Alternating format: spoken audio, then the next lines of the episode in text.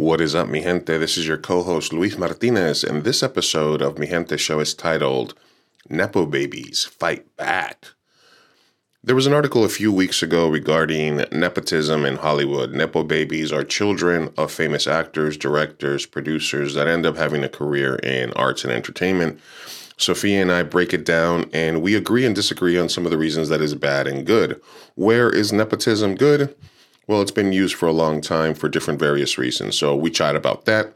We also have No Namez Wei, some anonymous advice. And our Latinx spotlight is Alexandra Jimenez, a filmmaker from Honduras, joining us live all the way from Central America. We talk about her animation projects, her life, and her history, and about her ongoing projects. It's an interesting episode. We want to thank you all for the last year of support. We're going to be doing episodes every week. So please give a like to the episode that you're listening to. Wherever you listen to us, Spotify, Podbean, iTunes, if you give us a rating, we would be greatly appreciative. Um, you can also follow us at Mi Gente Show on Twitter, Instagram, and Facebook. Our goal this year is to reach 1,000 followers on each of those platforms. We have a long way to go, but hopefully you take the moment and follow us to help us out. As always, we're super appreciative. We want to keep giving you content every week moving forward. More topics, more spotlights, more funny bits and questions. So thank you all for helping us get there. And as always, enjoy the pod. What is up, everybody? It is your boy Luis Martinez, aka Big Chief Burrito, live with you on a Thursday. Mm-hmm. Mi gente show. What is up, mi gente? What is up, Sophia? What is up, Lou? Not much, you know, just here. Excited to do the pod. Once Survi- again, live. Surviving, surviving. Surviving. surviving. And I don't know if you noticed the new angle we got here today. Yeah, yeah. You look taller. Did you did you have a growth spurt? Uh, yes, we are we are using the standing desk to ah. try to try to help out with the uh, New Year's resolution here. So we're gonna see how long we can last on the on the standing situation here for the pod. Oh my god! What if this is a long one? What if we stream? I don't know. Hours? What do you think? Do you think I can make it? Huh? What do you I, think? yeah, you better now. I know. You know, hey, it's not like I, I, can I can hit a button. It's like it's like it's all right. We can we can we can adjust if we want to, but we're gonna okay. try. To, but I've been sitting around all day, and I did another hour and an hour and a half podcast earlier as a guest on my friend's pod. So try to stay up for a little bit, move like the legs around, see how it goes. You know what I mean? You know, uh, new year, new you. I like this. New year, new you. Yes. So we're going to talk about uh, a lot of things today. Topics on the table. We're going to cover the the death of Lisa Marie Presley, which happened today, two years after, two days after she goes to the Golden Globes to uh, see uh, Austin Butler win for Elvis, her dad's movie. Mm-hmm. Um, and we're going to also talk a little bit about a, bunch of stuff that we're catching up on. Uh, George uh, Santos getting um, railed by Republicans and being threatened that he needs to resign from Congress. We're going to talk a little bit about something that we've been waiting for a couple of weeks Nepo babies and mm-hmm. nepotism across multiple industries. Uh, we're also going to talk about the Golden Globes and what that just happened there and uh, getting people's opinions about whether it was too woke whether the mm-hmm. speeches were too long etc etc um, and anything else that pops up. We got a list of tv shows we got some art stuff we got Bad Bunny at coachella. Oh Bad Bunny. Baboni at coachella. Are you, are you are you are you are you saving your money? Uh n- no You don't want to Coachella? Go... For for Coachella? For what? Bad Bunny. Baboni. No, no. I don't think. He, first of all, I don't think he's on tour, and second of all, I've already seen him enough. I'm okay. He's headlining Coachella. Oh, neta! Listen, I didn't know. Really? Yeah, neta, he's, he's doing Coachella. Bad Bunny at Coachella. Oh wow. Okay. See, I didn't mm. know. Damn. See, this really is a reaction podcast because I just be reacting. I'm like, what? just be, just be, you just be ready. And also, as part of the new year, new me, we're since it's a late night, we're gonna have a little vino instead of coffee. So Ooh. a little, little, little wine, little wine instead of coffee. I mean, we got the dog cam. We got mm-hmm. also hanging his head there. There you go. He's always there a star. Go. There's always a star, right? uh, but today we're going to start off with a spotlight uh, on uh, Latino, Latina, Latinx, Latin creative, yes. as we like to do. Uh, this person uh, was commenting on our, it was watching us live last week when we had mm-hmm. Rosa on. She is a filmmaker from Honduras, joining us live from. Wait, yes, I believe I believe I said the right country.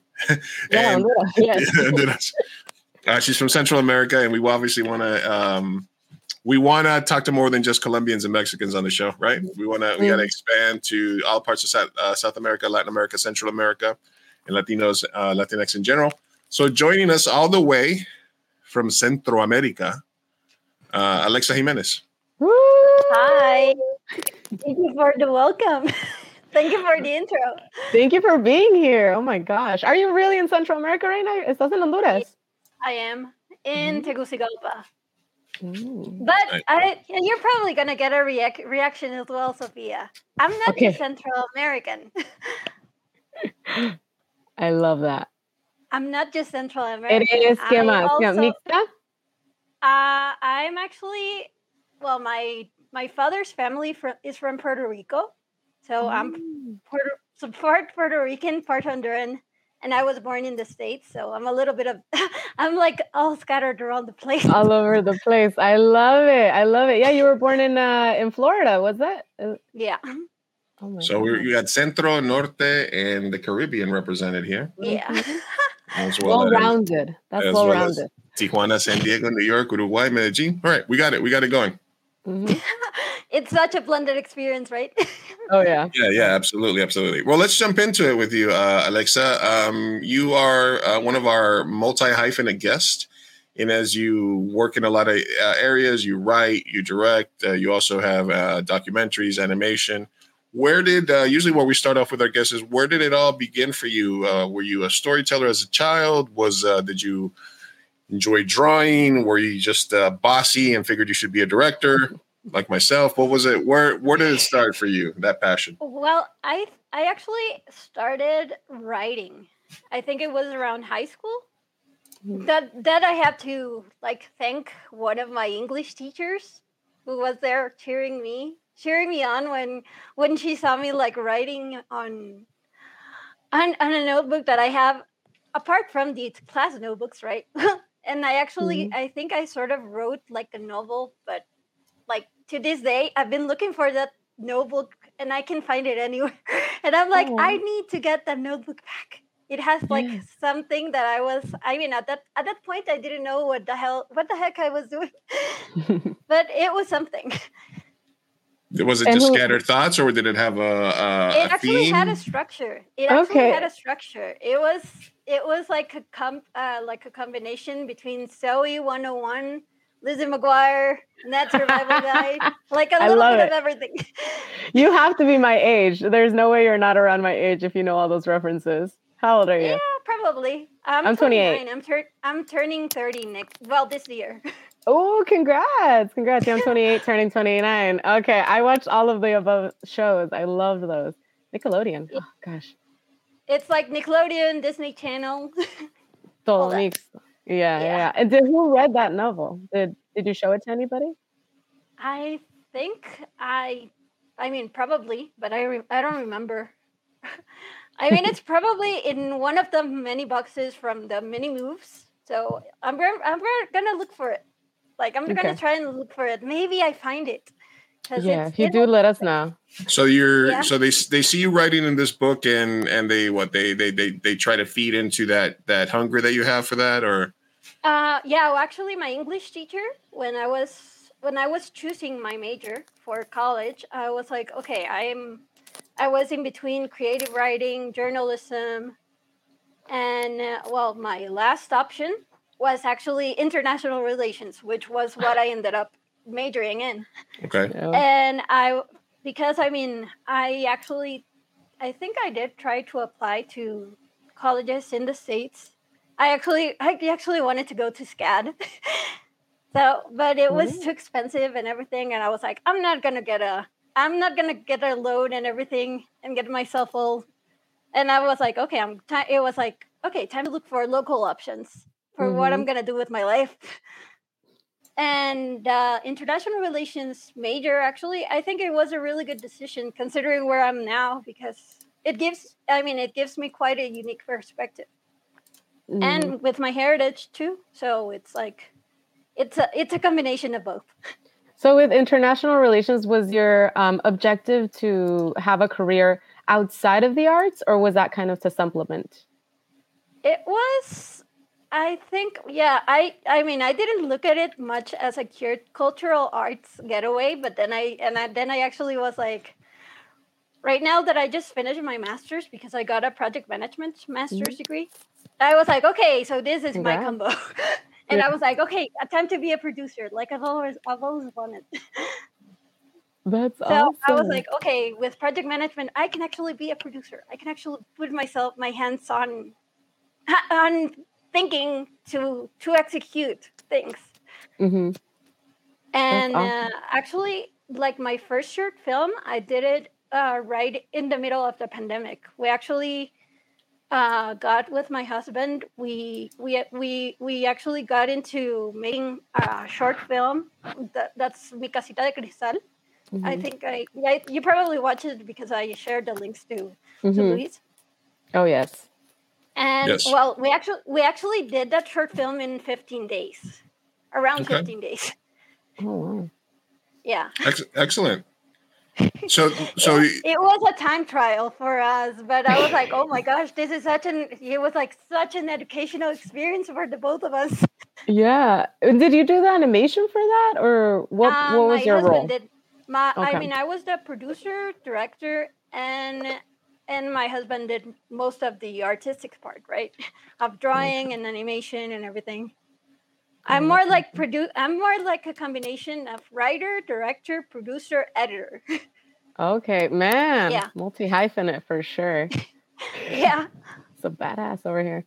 All right, Alexa. We're gonna we're gonna uh, try try to not uh, touch your mic too much you gotta act like a act like a director for a second with your talent here. we, we, we're getting a couple of spikes here. Uh, Sophia already grabs that mic and spits into it a lot. So hey, that's a lie. I have not touched Sorry. it. no, no, no. It's, you guys. It's, are... it's, probably it's probably my my not actually being in front of the camera. It's more behind it behind it, right? Oh yeah, that's right. We like to get people out of their com- comfort zone, and we like to cast against type as well.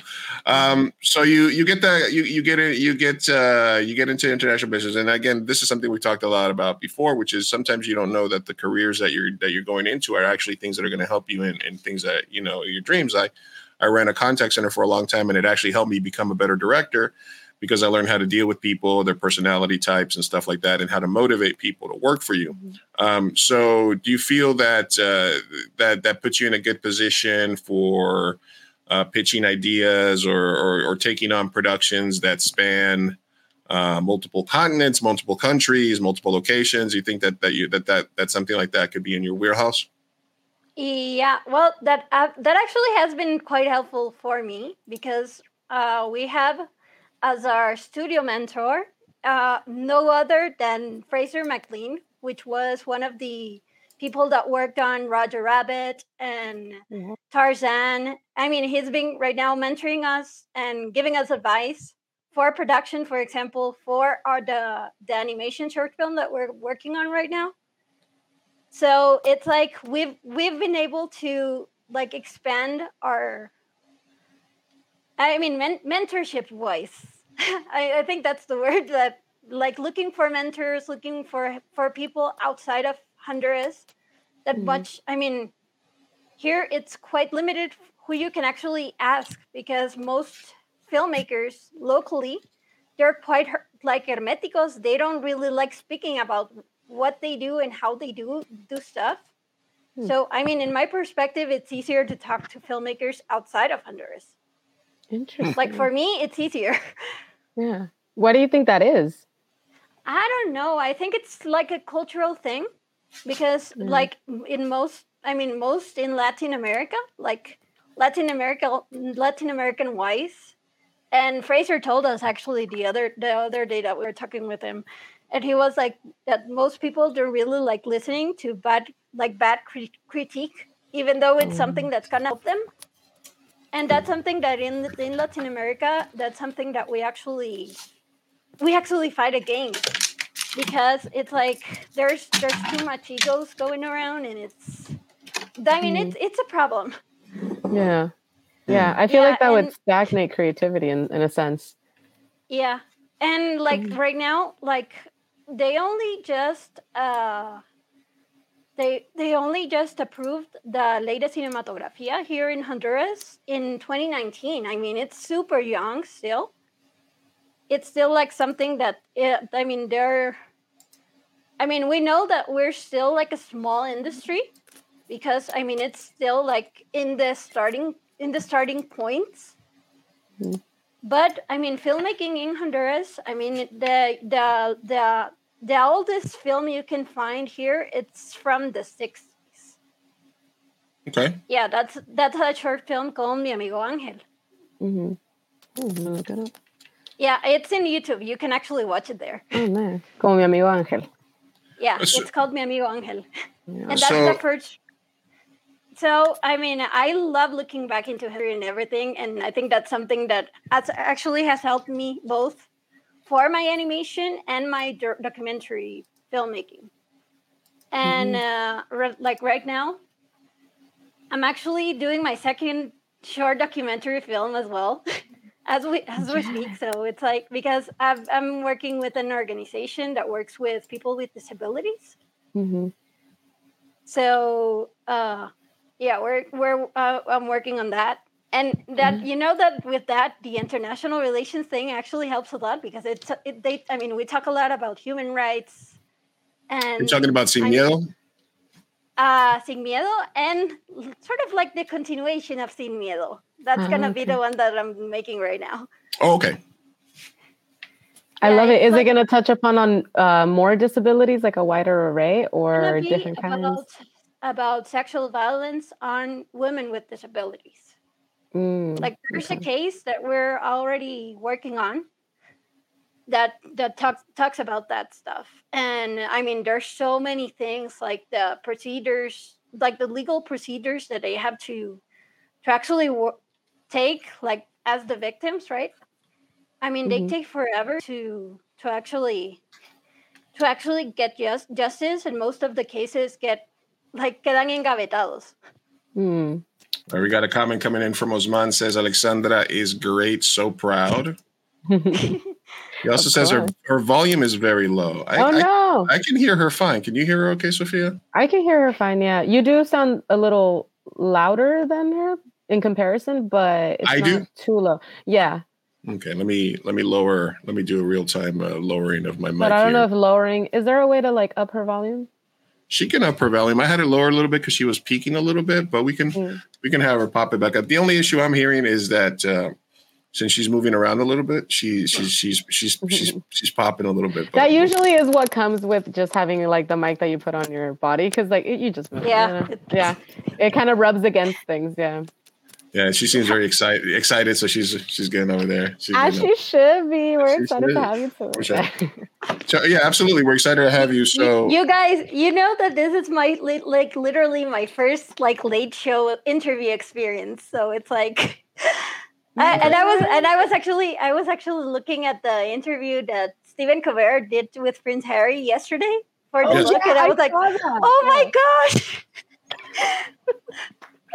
That was Uh, so good. I, I binged it. I can hear everyone fine. Okay, good. Thank, Thank you. Ali. thanks for tuning in, Ali. Um, yeah, so you start off uh, with your with your novel in a notebook, which is which is awesome. Mhm. Uh, you start you you get into international business. You make your first short. You make your first doc. You're making your next doc. So the question obviously is. Which one pulls to you a little bit more, documentary and real life, or or or animation? If you if you had to com- compare the two of, of how they how they how they pull on you.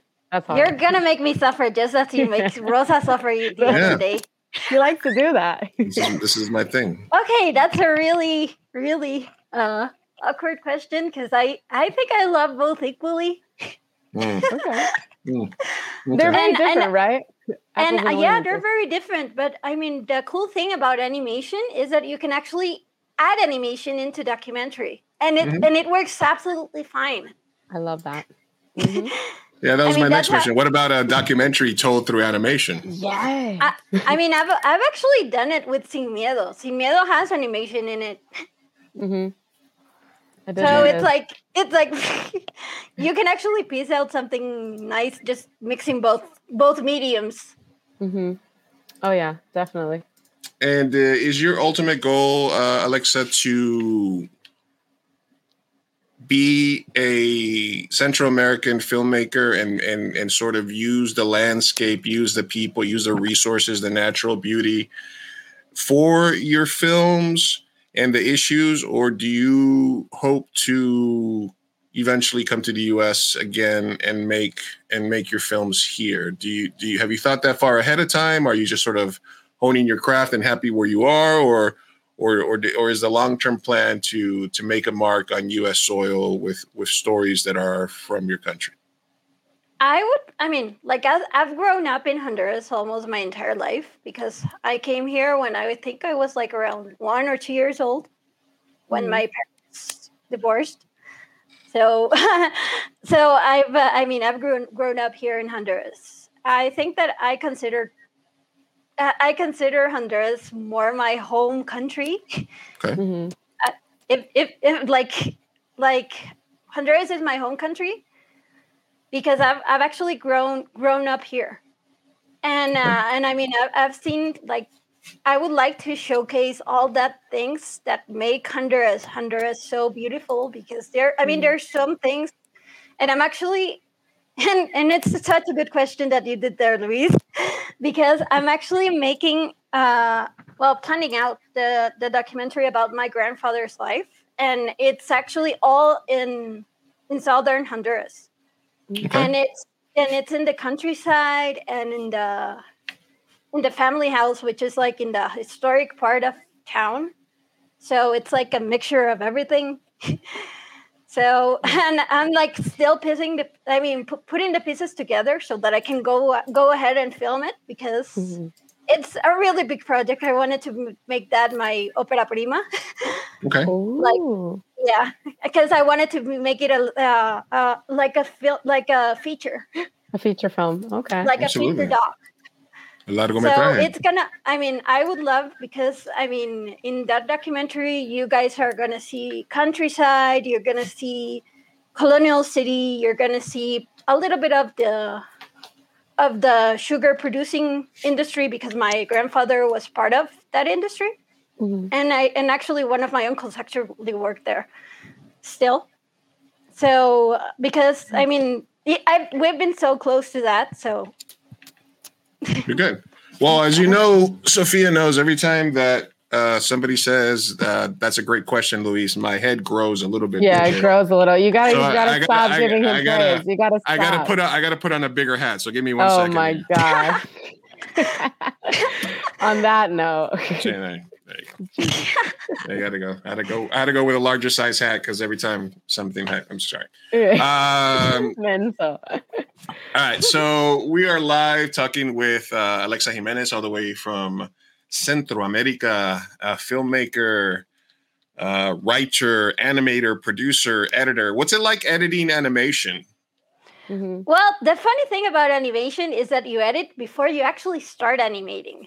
right. Oh. So that, that's what I always wondered because I, I, I, I, it's whenever I see animation, it's like edited by. Don't you just only create the shots that you need, right? Or do you sort of, you know, there? I guess the most important part of the animation process would be storyboarding, right? Yeah, mm-hmm. that's actually one of the things that, I mean, it's like the pillar because if you don't make a storyboard like the right way, Mm-hmm. When you go into production to actually make the animations, uh, you're gonna have so much things like working against you than mm-hmm. for you. and the storyboard actually is there to be like the the blueprint of a house, right? Right. Like the the storyboard literally is your blueprint because you can actually I mean you can't build something that isn't planned out. If not you you have a huge mess in production. I mean, I've actually, I, I think that we haven't had any any like big mishaps with storyboards because actually Osman, my husband, he's super. I mean, that I think that storyboarding is one of his favorite parts of doing animation. So it's like we both like really get into their like we check that everything works out and everything, and mm-hmm. that's something that we also share with our students in our animation school mm-hmm. because that's something that we have to because I mean, here in Honduras, like filmmaking in general, they don't do storyboards. Oh, wow. Like at all. Like What? for what I know, I mean, I mean, most of them don't do storyboards, and and it's a and, and it's a practice that they need to like gain for their own advan I mean, for their own uh, for their for their own ad, ad, what what would be the word? Para su propio bien. Advantage. Uh, yeah, para su propio bien. Yeah. Yeah. yeah.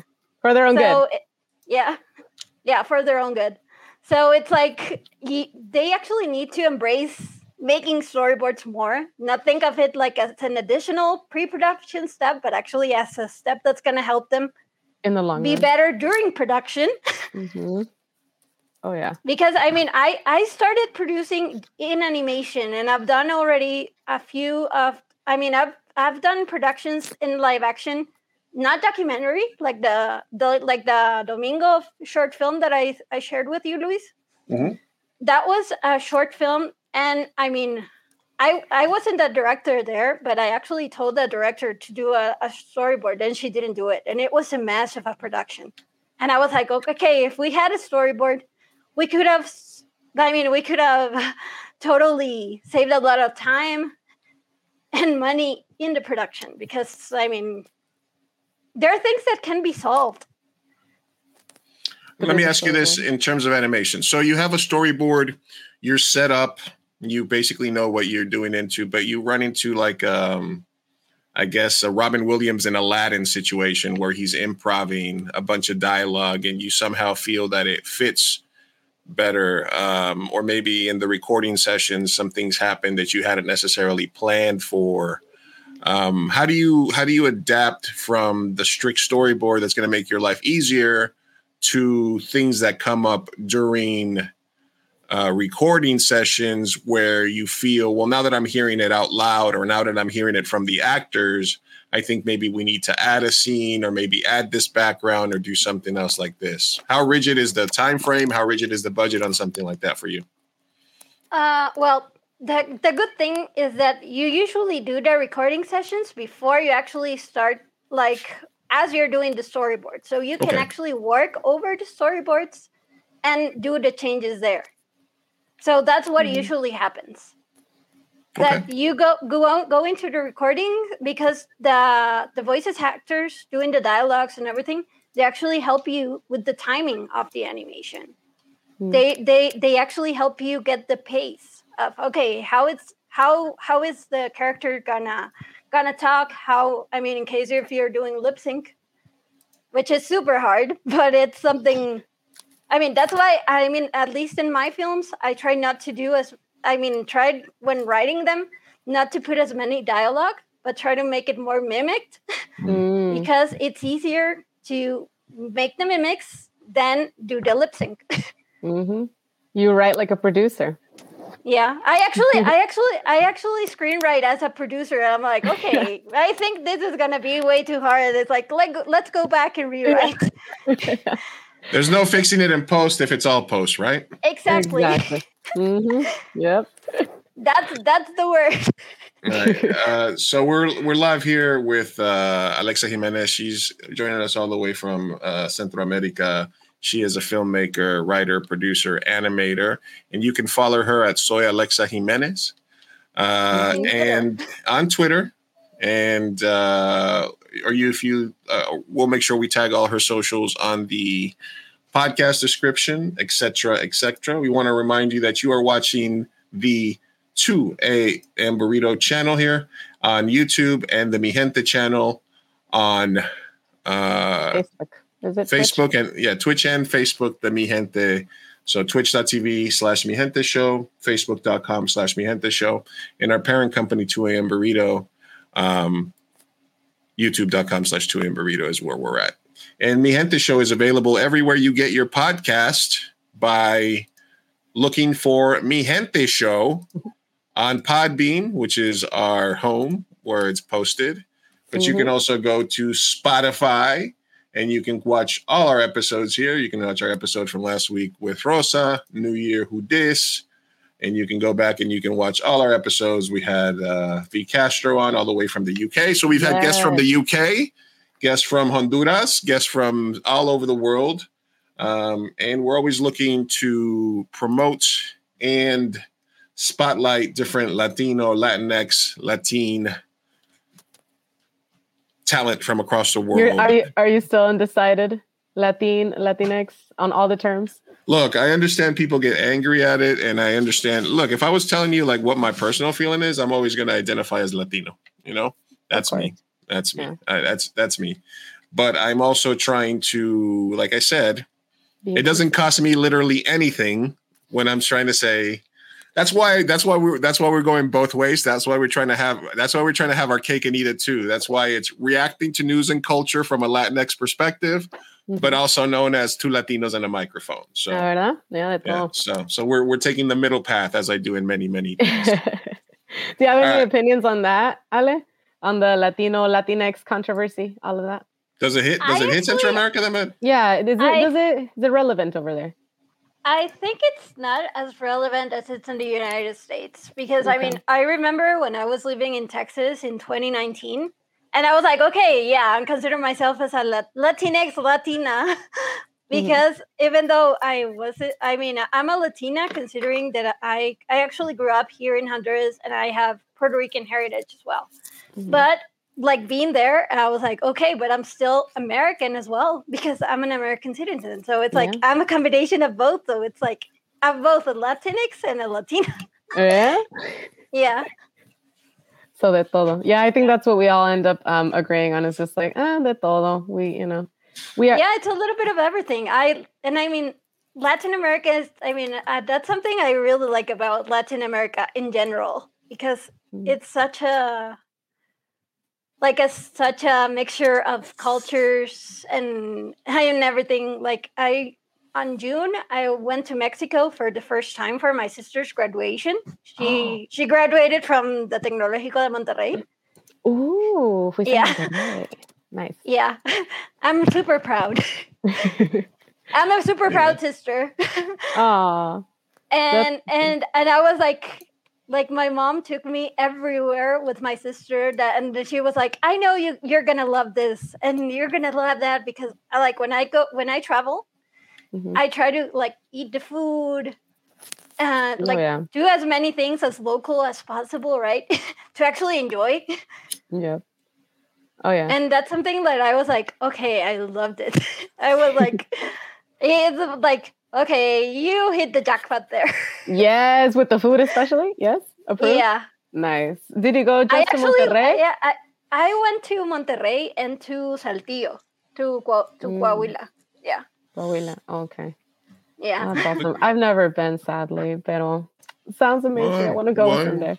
Well, if you need an actress in Mexico, you know, Sophia can next next time you're producing something there, you, you let us know. We'll find you a better one. Is what I'm trying to say. Oh, shut. Hey, don't be don't be so bad with the. That's the guy. Who, that's the guy who begs to cast me. Come on. Begs. Yeah, begs. You know. Begs. I put you on a poster, lady. Be appreciative. Be appreciative. I'm just kidding. I'm just kidding. Um, I do. Um, okay. I need my big head hat. Hold Exa- get your big head hat. Hold on. Let me do the exaggerated eye roll in three, two. Okay. All right. Um, so we're going to talk about some other topics that are going on in the world here. Uh, Alexa, you've said that you're gonna you're gonna hang out with us, right? Well, before yeah. I kind of wanted to ask a couple questions though. Okay, go ahead. um, because I Alexa, I, I I really enjoyed Sin Miedo. Like that one hit for me um in a very personal um level because I actually have epilepsy.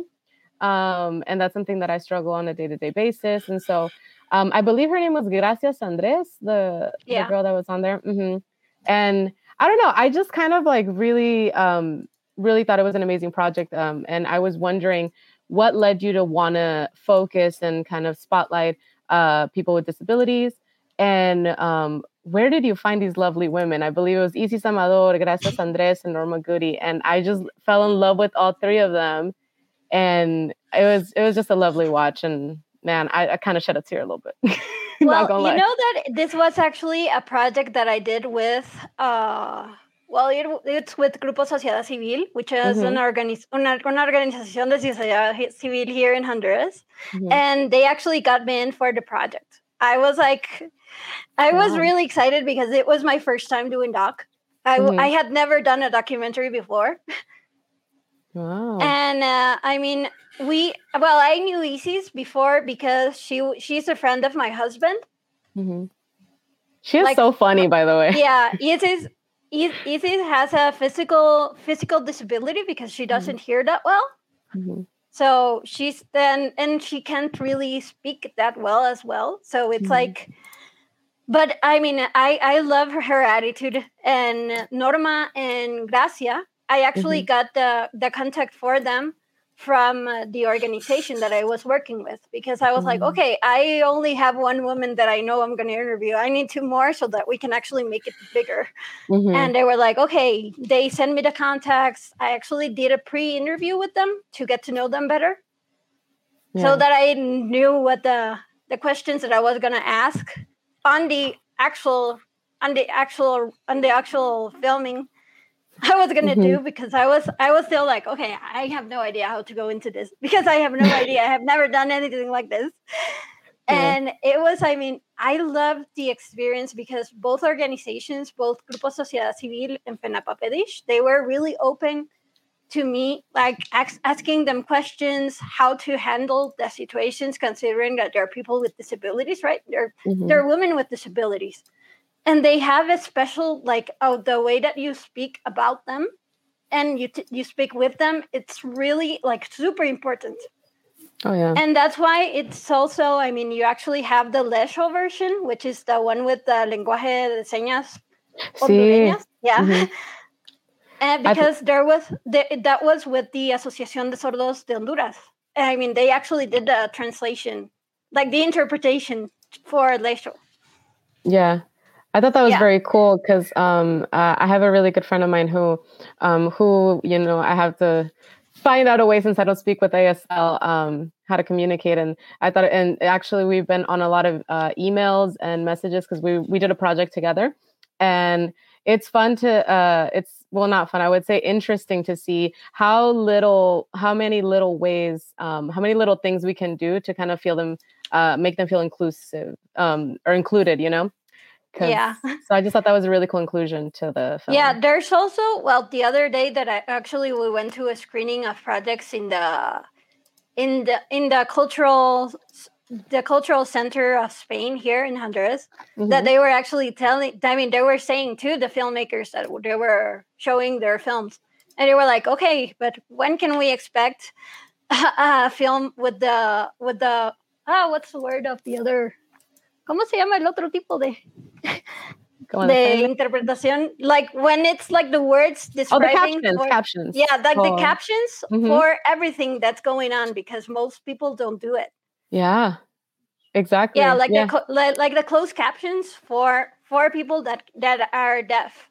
Hmm Yeah, that's actually one of the things that we're working on in that project is um, how to uh, uh, put the captions in there and stuff like that. So. Yeah. And i mean that was something i mean and i i think i'm i'm still like i don't i don't want to say that i'm the only filmmaker doing especially films about disabilities because i'm not there probably are more. Mhm. but right now like i'm working on this other project about sexual violence against women with with disabilities and everything. And i mean they're so important i mean they're topics that are super important. And they need to get out. They need to be i mean you have to raise awareness about it. Then in whatever way you can and through film you can actually do it and i Mhm. actually asked the organization already i was like okay so you're gonna let me send this to festivals right because i really want to get the word out about this stuff and they were like okay do it don't worry you can do it Well, I'll get you a I'll get you a waiver for SD Latino. yeah, I was gonna so say she should be in there. Yes, come through to San Diego, please visit. I'll put it. I'll put it. I'll put in a good word. I'll put in a good word. Um, I'll, No, I'll, I- I'll let I'll let you know when I when I have the the other docs lo- ready. Okay. yeah, absolutely. Okay, well, perfect. we're well. I mean, on personal news, I've had to watch probably like two dozen movies over the last two days because it was 572 submissions, and there's still a bunch that haven't been watched and rated. So I have been on nonstop Jeez. movie. So I've probably seen about 100 movies so far, and I can tell you over the last couple of years that that that it has increased the number of films that are dealing with uh, differently abled people, the issues they face, sexual violence, feminicidio, uh, all these Mhm. things are all there's a there's a lot more filmmakers, young filmmakers specifically, that are making great pieces. There was a couple at the festival last year um, that used like real footage from the protest and a bunch of other stuff that was really really good. Um, and so so I think that that yeah, you're one of many filmmakers that that are doing this, but you know, well, I'm every- glad to hear yeah, that like uh, abroad that abroad it's happening like that way because Yeah, absolutely. like in Honduras specifically about disabilities, Mhm. they're quite few. I mean, Yeah. I know that I'm probably, and I don't want to say that I'm the only one, right? But I know that we're like we you can get like you can count count, count us probably with a hand, but I don't know. I don't know the exact number of people that we are like specifically working around the topic of disabilities. But I mean, and you know that the topic is quite close to me. I mean, because since I was a kid, I think that I used to, I and I still do. I struggle a lot with anxiety Mhm. like i have like i get a lot of i i sometimes get like anxiety attacks real like really bad anxiety attacks and everything but i I've, I've gotten to handle it but it's like i'm way too functional like i'm already i'm already functional enough or whatever but Girl, it's like same. What does that mean? I'm way too functional. I love it. it's I, like can- I can relate to that. I can relate to that. I can relate. I don't. I don't know how to say it right, but it's Uh, like yeah, I'm, I- I I'm got you. super functional. Es demasiado, me paso de lanza. All right, guys, we are live. Mi Gente Show, uh, twitch.tv slash Mi Gente Show, facebook.com slash Mi Gente Show, youtube.com. We're on the 2 a.m. Burrito channel. Make sure that you like this video. If you're having a good time, share it. Leave us a comment. Just say hi. It helps the algorithm a lot. Um, and also for you audiophiles, grab your phone. Where do you get your podcast? Do you get it from Spotify? Type in Mi Gente Show in Spotify, Pandora, Apple Podcast. You don't even have to listen. Just subscribe. Just- search for us and subscribe. And if you want to listen to an episode in the background, so it'll let you rate us, give us a rating and help us out tremendously. We're averaging about 350 downloads an episode on the over the last several months, almost 1500 downloads a month, and we're looking to keep that going. Also follow us at Mi Gente Show on Twitter at Mi Gente Show on Instagram. Our goal is to reach 1,000 followers on each of those platforms by the next year. Mhm. Uh, so thank you for tuning in, Ali. Thank you very Thank much you, for Ali. tuning in. Ali was in a film last year that was at the festival called Divorce Bait that I think you can catch on Amazon soon or that's doing still some festival rounds. And she's an actress. So Ooh, thank you for tuning in. Yes. Great uh, title, Ali. Divorce bait. yeah, she was she was, she was in there. Um, so hopefully they could come down. Yeah, come- you're invited. Come down to the festival this year if you want. All right. And uh, I have been standing for the last 50 minutes. All right. Almost an hour. You're doing All great. right, can we go? Doing With stretch, should we get a stretch out? Ah, all right. Meanwhile, Ali and myself are all just like, uh, what's yeah, that? we're just like Yeah. lounging over here. All right, that's gonna be me the second half, but I already went this. I already went this far with the bit, so I'm gonna try to. I'm trying. Hey, I, I literally I did like two podcasts and I worked all day, so I, I've been sitting too much. So, all right. Mm-hmm. So, uh, Sophia, did you have anything else before we moved on to some trending topics for Alexa? Um, I just had one more question because um, there was a point in the movie. Again, sorry, I, I just really liked it. Um, there was a point in the movie. this is why where, she's our um, researcher. Yeah, there was a point in the movie where they all speak of discrimination, and they all have varying different disabilities. Some that are seen, some of that are unseen, like you know, visible and not visible. Um, and Did you freeze? Did she freeze when she was asking her question? That's hilarious. Sophia, I think that you froze. Are you there? She, she froze right when she was asking her question. Sophia, are you there? Her internet might have gone out for a second. If for some reason mine goes out, just hang on. We'll get back on. Sometimes it happens, people. It happens. Sophia froze in the middle of the question. I'm gonna. I need a clip Oh. that. Uh, wait, she got. she's Ah, Oh! ah, ah, ah, ah, ah. You froze in the middle of a question. I Yeah. know. Now we can. Thanks. I know. Where was the? Okay. Well, you said, uh, uh, you were there. You were right there. wait. Did, how long did you guys pause for uh, when I stopped? Did you Like wait a little? 45 like- seconds. I was this close to moving on. You're like, what's the question? You were call- talking about the invisible visibilities. Yeah, Disabilities. the the fact that some are visible and some are um, not visible, and the different discrimination that they all have to deal with. Um, and I was wondering if that had anything uh, that came into play when it came to casting. Were was that like a, a decision that you were aware of that you were like, I want inclusive of like different kinds and to speak of the I different actually, I actually. I actually wanted to have like a little bit of everything in a Mhm. way that because uh, when I was speaking with the organization, that was like, okay, I already have this girl that I really want to include in the documentary, uh, which was Isis, right? And I was like, okay, I need to. I, I mean, we're probably gonna need two more, but I mean, you probably know know more people than I do up that have disabilities. So I was like, okay, can you send me their numbers so that I can get in touch with them and ask Mhm. them if they're they're available to to go in for the documentary? And they were like super. I mean, they were. I mean, I actually talked with with Gracia's mom because she, she. I mean, she's. I think that she's. She she was underage at the time. She wasn't Mhm. still like I think she was less than 18 years old, so her mom was there with her. And and you know that I've, I've I'm still in touch with them. Like we Hmm. still chat. Like every time I get like any news about the doc, I actually let them know and everything so that they can share with their friends. Because I mean, in Izzy's case, she told me she was like, like she she and my husband know each other from the church that my husband goes to. So it Mhm. was like they knew each other from there.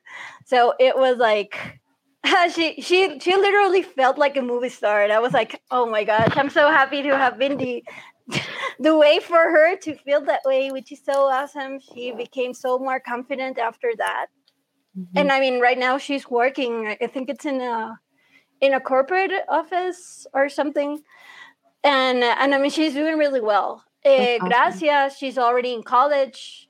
I think she's she went into medical school. I think. Oh my And- god, she Yeah. did.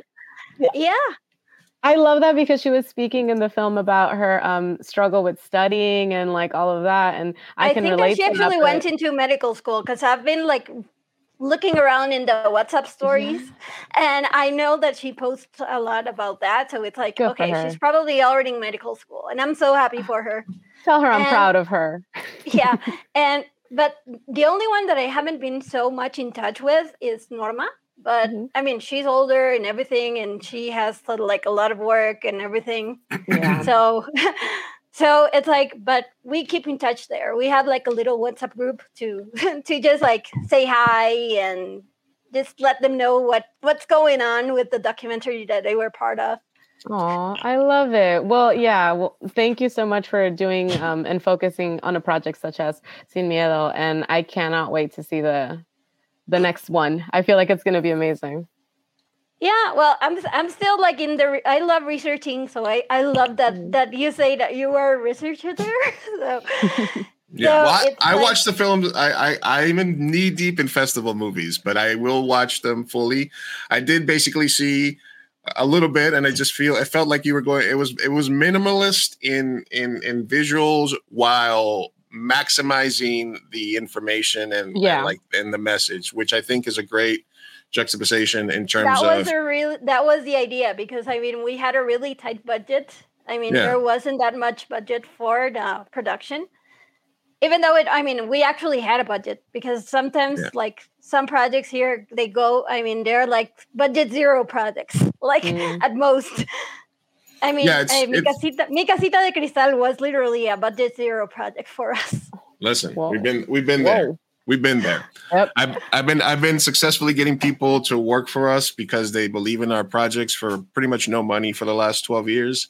And you got to feed people well. You know, you got to Yeah. do right by them. When you get opportunities for big jobs, get them jobs so they get paid. And and you know, if you do that, people will. You know, people always have their home team that they're like, "Fuck it, let's make something." You know. Yeah. Mhm. And you know, as a as a creative, you have to know your limits. As an actor, you have to know your limits. And and and as somebody who has to navigate that as a filmmaker at this level, because at independent filmmaking level, you are the director, but you're also the producer. You're also the casting director. Mhm. Um, it is it is difficult to navigate. So You know that uh, we actually have well the, the an, an animated feature project that we're working with my husband. That is his. I mean, he's directing it and he wrote it. So Mm-hmm. in that one, and that, that's something that we that we usually do. That lead in some projects, Mhm. that if I'm gonna be the director, like we it's like okay, so you want to take on the production, or Mhm. I'll do it, or do I do it? Like we actually talk about it because it's like. You can be the producer and I can direct, uh, or we can do it all the way around, Yeah, or you can do I can do the brother, 'cause- multi-hyphenated thing. yeah.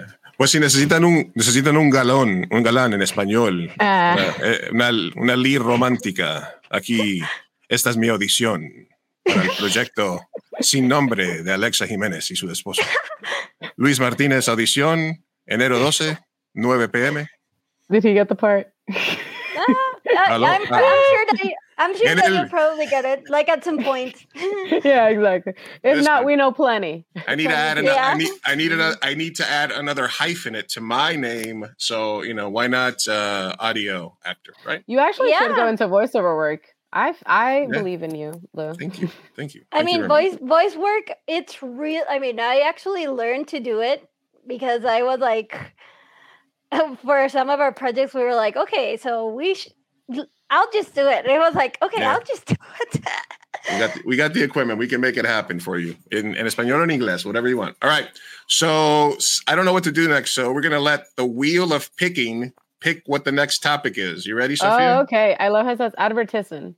Advertising. Close enough. We're spinning the wheel. Close enough. Good enough is good enough for me. Good enough is good enough for you. And the win wheel of morality. Turn, turn, turn. Palate cleanser. Palate cleanser. Love it. Let me find a palate. okay. Do we take it at- dogs. Bring Yeah, I in the know, right? Give me the dogs. My dog cam went out. I don't know what happened. Sorry. Oh, Uh, all right, let me look for a palate cleanser here. Palate cleansers. Palate Did you have cleanser. one at the ready? Why would you? Put... Well, I didn't know we were gonna get palate cleanser. All right, we're here. We go. We're I ready. know of all the things. I, feel, Right. Like you should we be ready it. for everything, Luis. All right, this is this is me this summer. yes. Yes, Spanx for men. Spanx for men. Spanx Thanks for men. men. There you go. Not- oh, you're not, gonna, you're, not gonna, you're not gonna recognize me this summer. We're going. Ooh, look at him. Yeah. All right. Yeah, that was our that was our palate cleanser. Spanx for men. All right. Love it. Love it. That's you actually interesting. I didn't know that existed. I know, right? Do you, Well- do you think that that's going to become mainstream in this year, 2023? Listen, I'm not saying, but I'm saying that I would totally buy that if it, if it was there. I always, I mean, I kind of, I I like like a like a tight undershirt or something like that. Or there's certain kinds of like A shirts that you get for working out that I kind of like. Gives you a little support. Nothing wrong with a little support. No. Keep everything no. together, nice and tight. Ev- Everyone gets a little support, likes a little support every all right, all right. This is right? this is a Exactly. this is a this is a palate cleanser for Sophia. Here we go. Uh, Why? I am so excited for this. Well, let's get This is a uh, lumberjack. looks Les- gay. this This is a lumber. This is a lumberjack lesbian on TikTok, and she's out in like Minnesota or something. Okay. it's open. Oh, we're so excited. Oh, golly. I have a sword. This is a wood splitting sword. Oh Let's give it a my god, this is the gayest thing I've ever seen in my life. This is like peak lesbianism right here. Oh my gosh. All of my childhood dreams have just come true. This is like this is like the that that's like the the final lesbian form. Like they say that isn't my final form. That is That the is final. my yep, that is me. I'm gonna turn into that eventually. That's your final Someday. form. Someday. That's if you. I if I just worked out a little. I yeah, a I'm buff so lazy. lesbian splitting splitting wood with a giant sword. She got Sounds like my future. that was your life. All right. Um. So I wanted to jump into the let's let's go with the Lisa Marie Presley. Um. Oh. Lisa Marie Presley, daughter of Elvis Presley and Priscilla Presley. Um, she died like literally nine months after they were married, and they were married when her mom was really young. Uh, she famously married Michael Jackson for a Mhm. short period of time. They had an awkward kiss on MTV etc., etc. Um, and uh, she was at the she was at the Golden Globes the other day because uh, Austin Butler won for Elvis, the the, the movie about uh, her dad. Um, and two days later, she uh, they got called to her house uh, for cardiac arrest. She died after a short stay at the hospital. So, R.I.P. Lisa Marie Presley. She was Mm. 54. Any thoughts? bummer. Yeah, Yeah. I mean that's a really but that's that really bums considering that Austin Butler actually won for his I mean for her father's biopic. That's like yeah, Yeah. well, if he was there. she They got- shared a moment. at least they got I mean she got to see that that win, right? Yeah, that's what I was gonna say. I, I'm like my, I mean, my thoughts fully rely on how old was she and how did she pass away? 54 and cardiac oh. arrest. That's a bummer. 54. That's young. She's Yeah. she's like my mom's age. Yeah. Yeah. same. She might be younger. Oh my gosh. That's that's wild. Um no, yeah, that's definitely tragic then cuz she that's young. And I am glad that she got to see it. At least it was after and she at least got to witness that. Um but still sad news. Sad news to report. I'm sure more stuff will come out as it as it gets closer to it. Um, what is Bast animation mean? Okay, Mhm. there's a there's a story behind that because the original name of the studio when it was solely my husband's property, right? it was Mhm. just Baralaga Art Studio. Mhm. And I was like, okay, we'll just like make that up into Las Siglas. And it was like B A S T. And I was like, okay, that's going to be the name. Oh, okay. Okay, so simple. Okay. All right. Yeah, it was like, okay, uh, let's just make it like that. Yeah. It, it's shorter. It's short and sweet. I like it. Definitely better for promotion. I like the spinning wheel thing. I'm sorry. Let's see what we got. Dude, okay, we gotta take it out. I hide, the, I, Bad hide, choice. I hide the choice. You gotta hide. No more palette cleansers. I mean, No I have an. I have My another. palate is sufficiently cleansed. Your palette is random tab. Ooh, okay. All right. Uh, we talked about bucket hats being no longer. You you brought it up as one of your predictions that bucket hats Uh-huh. may or may not go out of style, right? Or you think? Yes. So here's an influencer saying fuzzy bucket hats all of 2023. Oh, so so they didn't because they were in style in the past few years.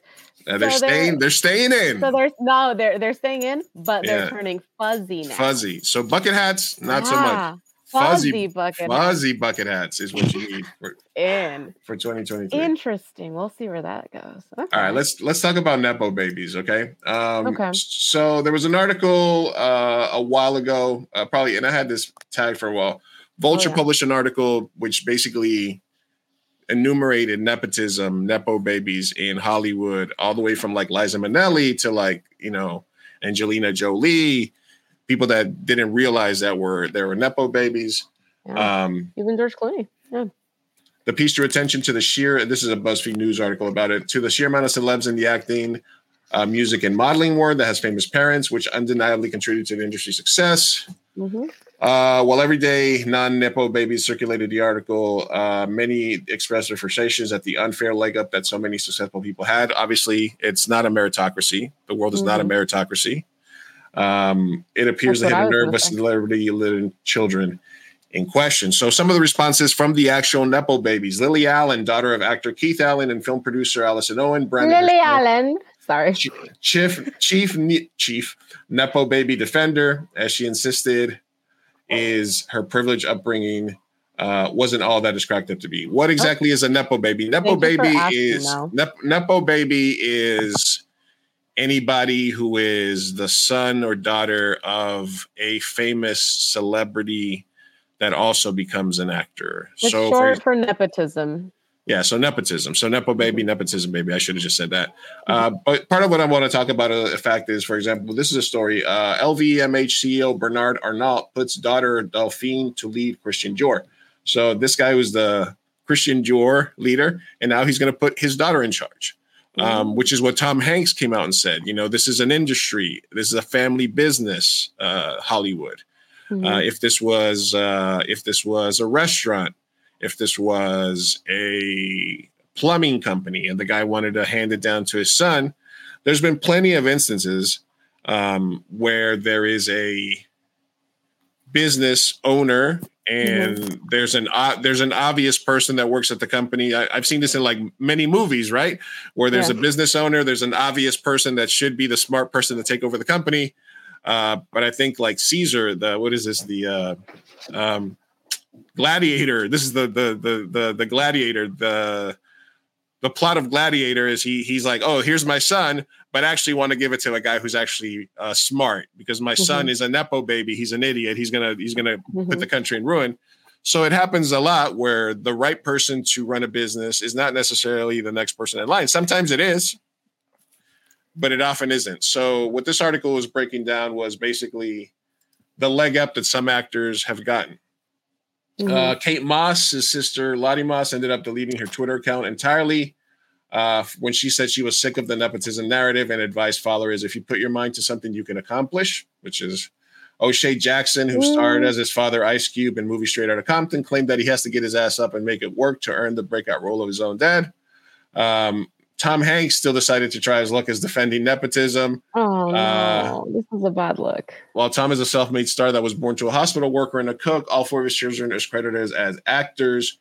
Uh, Mhm. Colin Hanks starred in the cargo. Colin Hanks is a good actor. Uh, yeah. Chet Hanks is a legend. Uh, yes. uh, Uh-huh. Elizabeth Hanks only appeared in two of his movie, and his uh, youngest son, uh, Truman Hanks, is uh, was cast to play him as a younger person um, in the film co-written by Tom's wife Rita Wilson in the new one. Mhm.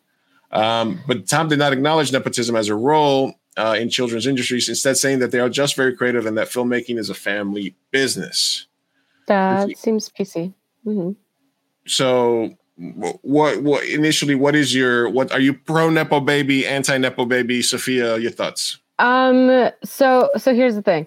Uh, I hate when people who are nepo babies, Like their answers when they when they want to just like say that like no, I did this because I deserve it.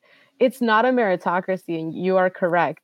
Um, but it's also not like nepotism is something that exists in every level, even in the middle class. Like if I know somebody, I'm gonna get them the job, right? It's just kind of how it works. Um, and for rich this means that your kid in hollywood is to be a star and stuff like that so it sucks i do part of me does get irked and disgusted by that we don't know what kind of talent is being pushed down uh, because of the nepotism because these are there are these kids who are kids from rich parents that get all of these roles right? So there's like a sad aspect to it but then there's my realist take, which is more of nepotism exists, um, and it has existed, and it will exist, and the world is not a meritocracy, and sadly, we all um, start off at different points in life, and then we have to make it work from there. Now, what pisses me off is when they can't just admit it, because to me, it comes off as ungrateful. I think what the like Hasanabi, for example, he's a nepo baby, and what I like is that he admits it there's nothing wrong with saying, hey, I was given something by my parents and and I'm and I'm gonna work towards it and I'm gonna deserve it. Right. Because I think you're right. Colin um Colin Hanks, great actor. I think that there's a lot of Nepo babies that go that start off and suck. There kids that start off and then they make something out of it, right? And then they become their own stars in their own right. Like Angelina Jolie, n- no one really knows that her parent that her dad is Jon Voight. Like it, you know, so because she eventually made a name No. for herself. Um, so when she was starting out, they, it was more. It was exactly, yeah, yeah. When you start out, what I mean is like once you like, start off, you, okay, you have are, a chance. You are someone's daughter. yeah, yeah, and then you have a chance to to to make something out of yourself and start from there and show your talent. So it, once you get there, I don't think there's anything wrong with acknowledging. Yes, I got the start. I got a j- head start because of my parents. So it does piss me off when they are so um hypocritical to the point where they're just kind of like, no, I earned Yeah. it. I deserve this. It's it comes off as very entitled and demeaning and it pisses me off. Let, there's nothing wrong with saying this is not a meritocracy and I got a head start. And I hope that you will all take me in and and and, and you will let me grow and you will see that I uh, am going to make a name for myself and that's it. It is what it is, right? So that's what I it's think. the about same that. case like with Alejandro and Vicente Fernandez. Uh-huh. see it that Oh. yes, yes, that is a great case. Porque Alejandro Fernandez, wow, he proved himself, but he's a Yeah. nepo baby. He started. yeah, from- he's a nepo baby. yes, and Okay. he proved himself, and he did great. And he's Alejandro Fernandez, you know, and that's fine. I- I think it's okay, but like, don't have the audacity to say that you did it The all on your own. Yeah, the, the gall, like the Kardashians that are It's like, like, have, oh, have the dignity. have the dignity. Nobody just wants to work anymore. No, like, bitch, come on. You were given a head start. You stop, stop, please. So yeah, that's so it's it's yeah, that that's kind of my take. It just All right, it irks me. Sophia's, Sophia's hot take. Hmm, my hot take. I don't think it's that hot. Is it hot? What's your All right. take? What do you guys think? I'll finish up here. Lily Rose Depp on Nepo Baby label. It just No, doesn't make sense. If somebody's mom or dad is a doctor, then the kid becomes a doctor. You're not going to be like, you're only a doctor because your parent is a doctor. It's like, no, I went to medical school and trained. All right, here's my thoughts. Um, I am 100% okay with nepotism because nepotism has been used as a tool to uh, discriminate against uh, people of color or ethnicities for hundreds of years, right? So, nepotism is getting into your parents' school because they were get, they got into it as a legacy. You know, uh, it's getting a job in Hollywood in the 40s, 50s, and 60s because you knew somebody, right? Um, and and and other things. Um, so it's been used forever uh, against it and bias in South America, Latin America. It's also very, you know, we come from very corrupt societies or where corruption is very easy. Like we always know a guy and there's always a way to cut the line and you always got to know somebody, right? So I have no problem with us using nepotism now to get a leg ahead and uh, but it's going to be in there. And part of it is true. You know, family businesses are family business and when you're a kid, when you're a kid and you idolize your parents, you at some point in your childhood, you're like, I want to do what my dad does, or I want to do what my mom does, right? Um, so I think that it's very natural. Like Michael Jordan's kid wanted to play basketball, but he just didn't have the talent. I wanted to be a musician, but I was nowhere as talented as my dad. Um, some people are talented, you know. Uh, Lily Rose Depp, I haven't found her super impressive in any of the films I've seen her in but you know she's a very pretty model and she's got the johnny depp and kate moss jeans. so obviously she's going to have a career one way or another. That's just her lot in life. Um, so i think for her to say it's only because i went to medical school and trained i did the job i think that is that is just that is just her upbringing and her living that life of privilege.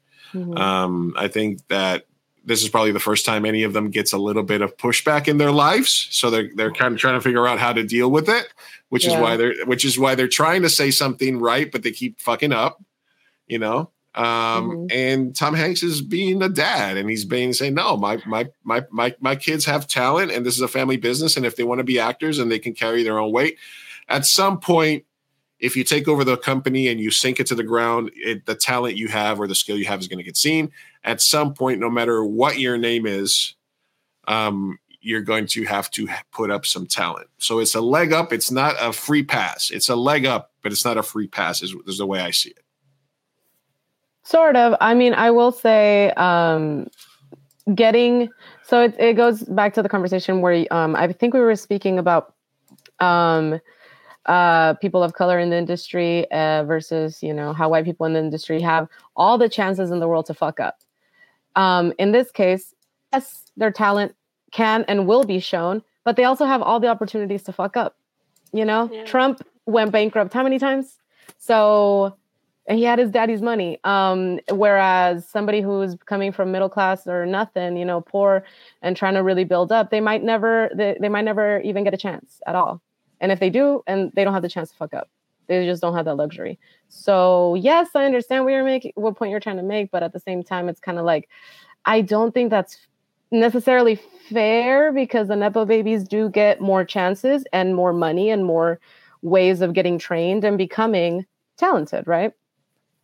So, yeah, it's not fair. I'm not saying that, like, you know, woe is me, but like, it's not a meritocracy. And I don't think there's anything wrong with admitting that. So, Lily Rose, just say I'm privileged and it's okay. You're gonna be fine.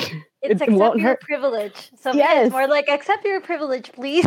Yes, just accept it and move on, and we will all move on. It's the fact go, that you collect two hundred dollars, and let's get it. Oh, Yeah, and let's move on. It's the fact that you have the audacity to sit here and be like, I am talented and I earned everything. That makes you look like a spoiled brat. Yeah, yeah, simple. yeah, yeah. Dios All right.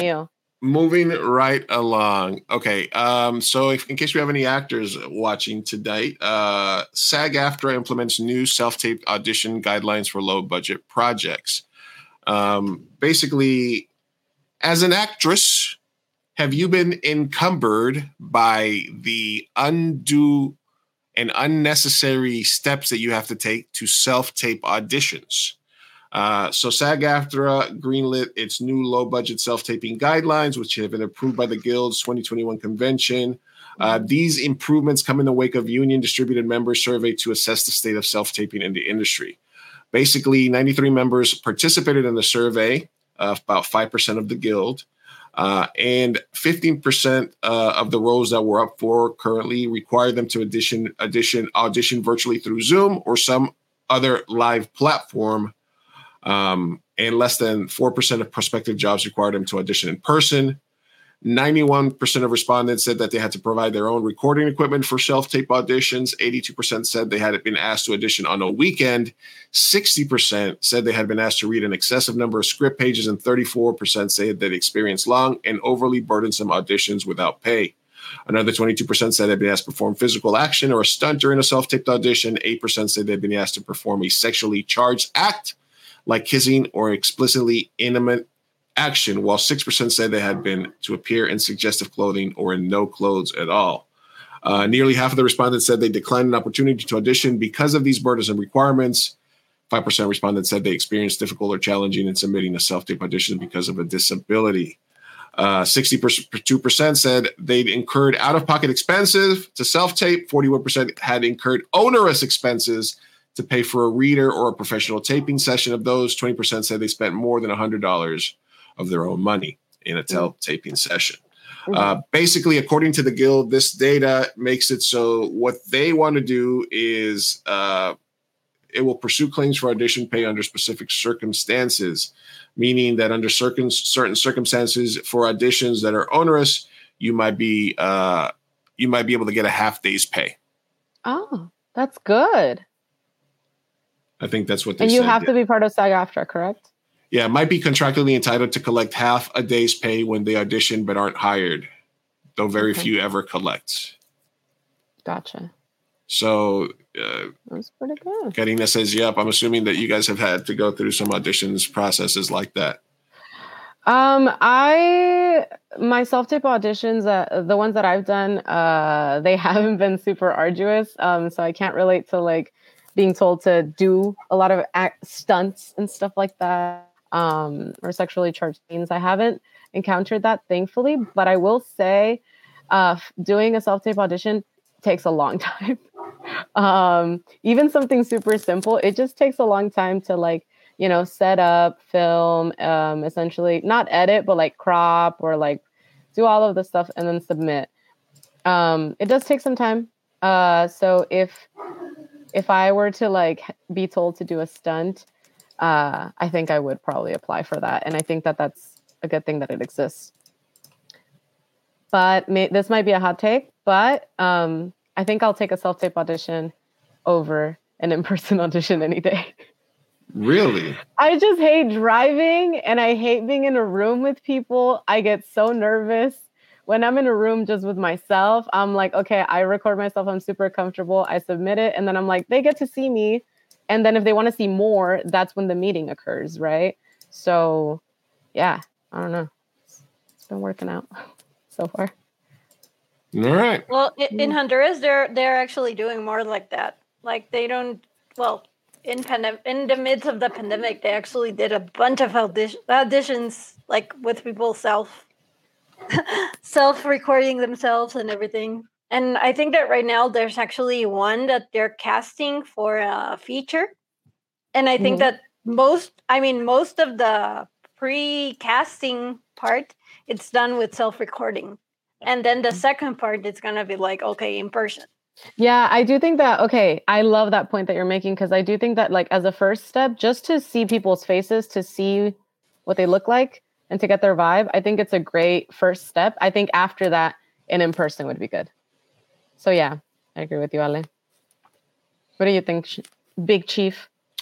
I like in-person auditions. I had I didn't do anything uh, that required casting during uh, COVID, so I never had to uh, do that. Mhm. Um, now, are you speaking as a director or as an actor? as a director, as an actor, I did a couple, and they were Okay. a pain in the ass. Yeah, exactly. I would I would much rather show up. I would much rather just show up and, and hit my mark and, and say my lines. Okay. As you, as you know, Sophia, I got what is commonly known as chops. You're so dumb. Acting. Get it. You got to get a bigger hat now. act, yeah. No, well, no. If it's self, if it's self, if it's self indulgent, it usually I can usually hit it. Uh, I can't go my I can't go much higher than I got like a, a size eight. You're somewhere. gonna be like with a huge head. Yeah, like, the big end the sombrero. Yeah. All right. Hey, size eight fitted. I'll do that. All right. On an on a lighter note, we're moving the show to Vermont. Ay, Dios mío. It took an hour and 17 minutes to talk about Ana de Armas. Dios Shit. mío. Ana de Oh Armas buys a Ana de Armas buys a seven million dollar home in rural Vermont. You got Ana de Armas and Bernie. And Bernie. Listen, that's And- okay. That's where I was going. I'm like, I'll go. Bernie. And Bernie's Bernie over there. Sanders. Come on. Oh, Let's go. All right. It's, it's Uh, there. All right. This is a fun fact. Uh, I want to hear a scary, unsettling fact about you. This person got roasted for this. Before wearing my underwear, I microwave them so they're warm and toasty. Oh my gosh. What? Well, I mean, you could just throw them in the dryer and get that same effect. There's nothing like like out of the dryer clothes. That's good stuff. Yeah, that's true. Just so I can see the that, but I don't know about microwave because you you might have to I mean, you put food in there. getting there's dragged by a bunch something of cold crotchers, Yeah. Yeah. okay. radioactive dick and balls or radioactive pussy. You know, I I I would never yuck someone's yum. so, No, no, you know, good for no, them. not for you. They're not hurting anyone. Not even Good if it's them. like a really cold day. um. Oh, for me personally, no, I'm okay. It's your I first love You have- I, I love your tortilla blanket behind. you. Thank you, thank you. Yes, es una tortilla de harina, cocinada bien rica. Oh, for you to become like a little boleada. yeah. So, uh huh. Ah, boleada. Yeah, okay, with mi burritos, but yes. yeah. I, I've been looking at it. I'm like, oh, that looks cozy. it's so cozy. Yeah, and then I just roll up and it look like a burrito. It's so cute. Little roll taco. Little roll taco. It's great. All right, let's jump into uh the Golden Globes. Karina, Uh, that's just asking for a fire. yeah. Oh. Uh Karina was at the Golden Globes. I was gonna say since we have her here, let's yeah, let's get to talking about that. Can you hop on, Karina? Are you able to hop on? Oh, she can get the if she wants to. I'll send her the link if she wants to talk about being there in person. We'll send you the link because we need the tea. You took a picture with um, ¿cómo se llama? Anya. Anya. Yes, yes. Did you give her my number? Did you tell her I'm available? With Anya Taylor Joy, really? Yeah. Oh my gosh. Karina, you don't have to put your camera on if you're not ready. Just uh, we'll send you the link so you can hop on. Tell us your tea, your Golden Globe tea. we can uh, we can also pull up her story. All right, so we have uh Jenna Our- Ortega? Jenna Ortega and um don't be sad. Selena. Don't be sad. No, está. That's mad. That's that's sad. That's Uh let me see what else we got here. Um okay, this was one of the, my Oh. favorite. all right. Next time, Karina. He met Selena too. Dang. Okay, what's up? Oh, Ke. Yes, Ke. Wow. Thank, you, thank you so much. Uh, I was raised to never forget where I came from Yeah. and to always remember who gave me my first opportunity. I am so happy to see Steven Spielberg here tonight. Steven, thank you. Uh, when I started my career as a child actor in Indiana Jones and the Temple of Doom, I felt I felt so very lucky to have been chosen. As I grew older, I started to wonder if that was it, if if that was just luck. For so many years, I was afraid that I had nothing more to offer. Uh, that no matter what I did, I would, I would never surpass what I achieved as a kid. Thankfully, Short round, more than 30 years later, two guys thought of me. They remember that kid. So was that nepotism? Aww. If uh, if if his friends got him a job, And, they, gave me an opportunity to try again. man, it doesn't sound like they knew him that well, or maybe they didn't know him. I don't know. Listen, it's who you know a lot of times, Yeah, and it's or who remembers you, or who always wanted to work with you. Everything, I agree. everything that has happened since has been unbelievable. But man, 30 years Danny of Warren, no's. Daniel Scheinert, thank Jeez. you so, so much And for helping me find my answer. 39 years later, this is them on set of uh, Indiana Jones when he was just a little child, unknown actor, and they both won Golden Globes 40 years later.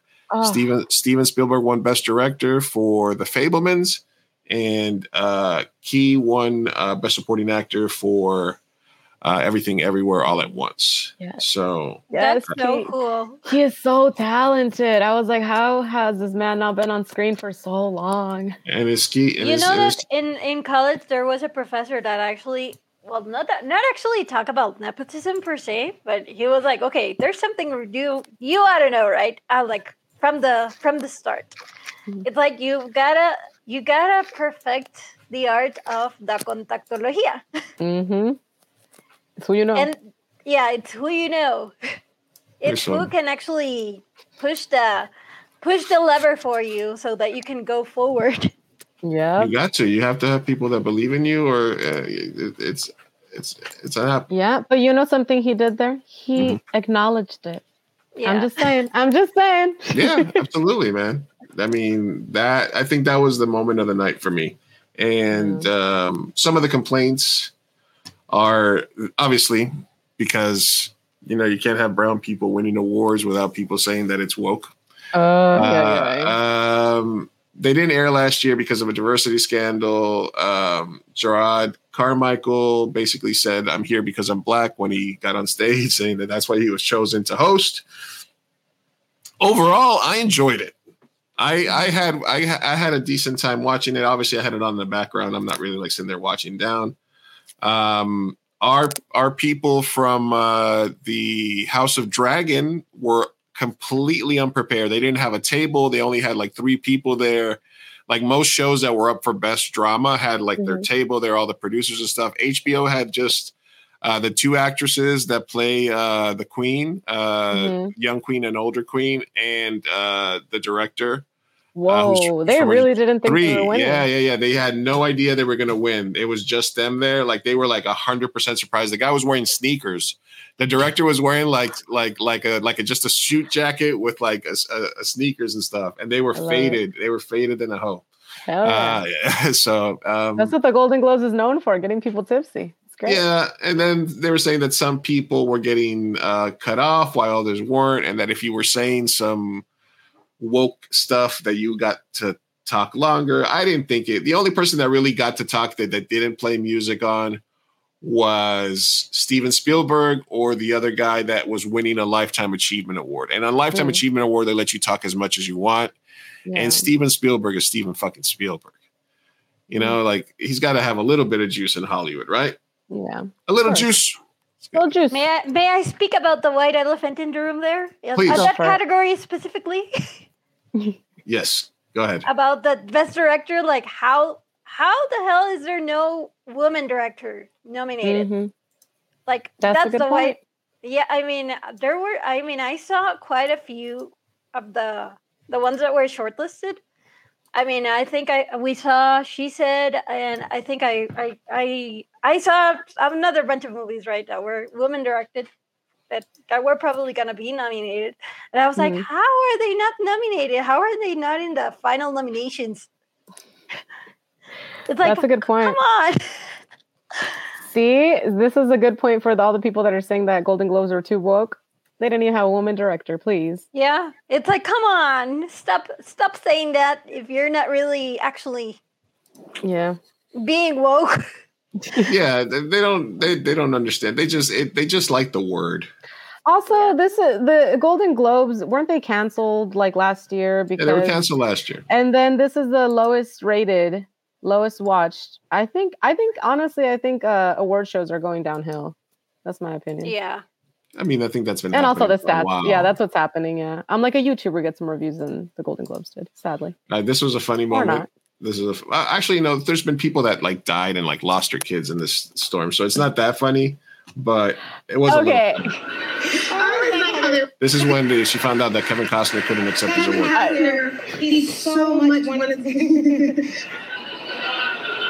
I always like how they write this. Is like, he's so much wanted to be no, I'm sure. He's so much. I think if you won, I know we're going to win. But you won. So he's so much wanted to be here, but because of the un, it was raining, the unprecedented weather and flooding, he has to shelter in place in Santa Barbara. Jesus. So yeah, but I mean, it is. It, it, Uh. listen, some some people have. It's it's been it's been I- real. It's I been know it. That's hard. That's hard because I thought it was funny, um, but yeah, no, a lot of people are. Oh man, it's just I think it's extra funny because We're not ready for it. ri- it's a ri- no, it's a rich person Yeah, that the part they can't that- get there when everyone else got there under that- the that's same funny. That's circumstances. it's a little funny. in a in a vac in a vac in a vacuum. Yeah, and then you're. It's like oh, you have to shelter in place instead It's Santa a- Yeah, Oh. you- the words I had to It's like- shelter in place. Like I'm like, okay. it's like the uh it's like the celebrities that were doing posts during lockdowns like oh we have to stay at home we have to do our part yeah bitch we don't all have a gym and a pool and fucking acres Exact- to walk around in and stuff like that you know so and like uh, half of LA is flooded, and all these all these celebrities made it there somehow. No one had to shelter in place, so Yeah. it's a little. It's just a little laughable. Like it's not like he was in another country or in another. He had to fly in. It, no, he was in Santa Barbara. yeah yeah yeah it was it was it was Ugh. it was it was it, it was a bad sight Yeah, I'm on Regina Hall's boat. I would have reacted the same way. uh it's, it's a funny reaction. Yeah, it is. better call saul once again nominated zero wins zero Ah. Golden wins um Boo. bob odenkirk and rhea seehorn i don't know man they deserve it They do. What the hell? The last season was so good. All right. Uh, NBC News hires uh, Johnny Depp's attorney, Camille Vasquez, and it irks some of their staff. Basically, some people wrote letters to management because she got hired to be a legal correspondent or a legal an- analysis, right? Mhm. And people are saying that could cloud the coverage of the case. How do you feel, Sophia? that um the argument is that it could cloud the argument of the case. Uh, one unnamed uh, NBC journalist submitted a written complaint to management raising concerns about the decision to hire as an analyst. Um, I guess it could cloud past coverage of the legal battle. I guess that would be the main thing. I Um, mean, listen, I mean, she got good exposure. She did her job. That job is over. She can benefit. I don't know. she- I say not guilty. She's camera ready, or so she didn't. She shouldn't make that face though. That- that's, That's not a kind screenshot. Come on. that's not a. sc- Yeah, I don't, they're not doing her any favors there. No. But Right. um It's know. like, uh, uh, should I do it? Should I not do it? yeah. That's I- I like mean, That's like uh that's like my my uh, this reminds me of a joke my dad would tell which was uh that uh, I'll tell it in Spanish for our Spanish audience that que había un borracho estaba tratando de entrar a la casa y ponía la llave y no le salía no, no no podía abrir la puerta y le seguía poniendo y el tipo le decía con los dientes para arriba and he couldn't figure it out decía, con los dientes para arriba so he kept putting.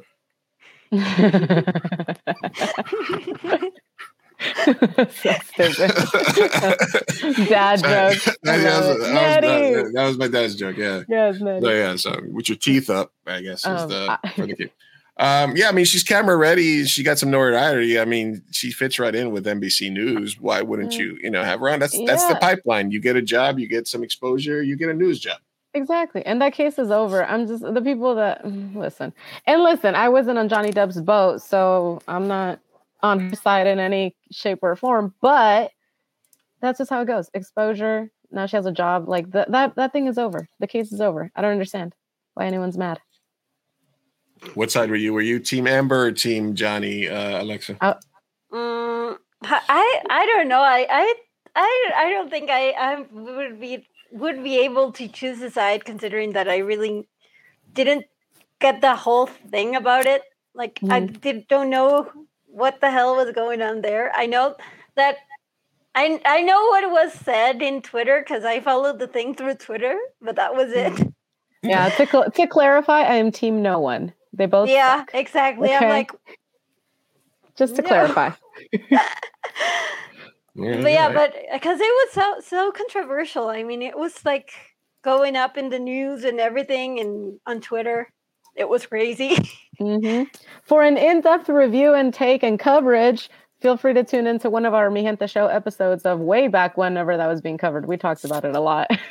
oh, Yeah, okay, yeah, yeah, we- I'll probably do that. we, we we did hoop hoop. Yeah, some of our earlier episodes on the podcast you'll be able to see. I think when that happened, I was actually in the middle of finishing my my my dissertation for the master's degree or something. Because I was like in the middle of something, and I knew that something was happening. I was like, "What the hell is going on?" Yeah, for me it was the opposite. I had a lot of time on my hands, so I was watching like literally like the freaking court like live. Yeah, I think I think I was I was actually yeah finishing my test with my thesis. there you go.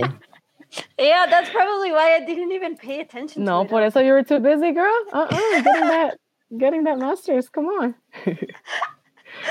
yeah. All right. Sorry, moving right along. All right, let's let's knock out the rest of this. All right, we were gonna briefly touch on the top 10 Latino shows of 2022 that you can watch.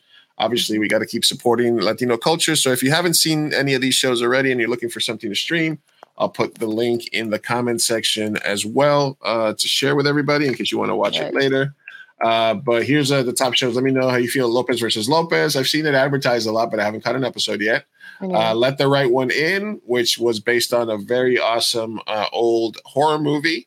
Uh, Mhm. and this is the and they they made a new show, but they uh, Latinized the the characters here. The Lincoln Beautiful. Lawyer, which I've heard nothing but good things about. I like the original movies with uh, Matthew McConaughey, Uh, uh, and they Latinized the Latino lawyer, which is good. Uh, and then we have, all right, give me a second. Let me write this down here. Uh, Menudo Forever. Uh, Mm. I was actually living in Caracas in the 80s during Menudo Mania, so I might have to watch this just for the for the lulls here. is uh is Ricky still canceled? Ricky Martin, Yeah.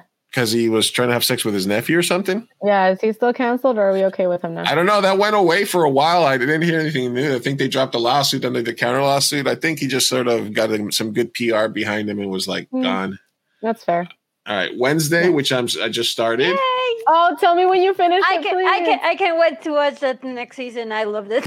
Ay, sí lo viste. Oh, Lou, catch up. We could have been talking about it today. I loved Wednesday. It was I mean it was so cool. I think that we watched it with husband. We watched it like we we we choose our pro, our programs to watch together, right? And it's like okay, we're gonna watch this one together. And it was like I think in two or three days that we watched it entirely. Yeah, same. It took me like two, two, three days, something like that.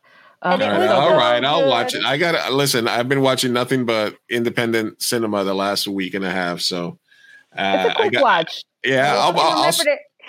I feel like I'm not doing my job. Like if I if I start watching something else, Yeah, although I do. you- But I'm rewatching. Like, do you remember that Argentinian novel that was on Disney Channel called Floricienta?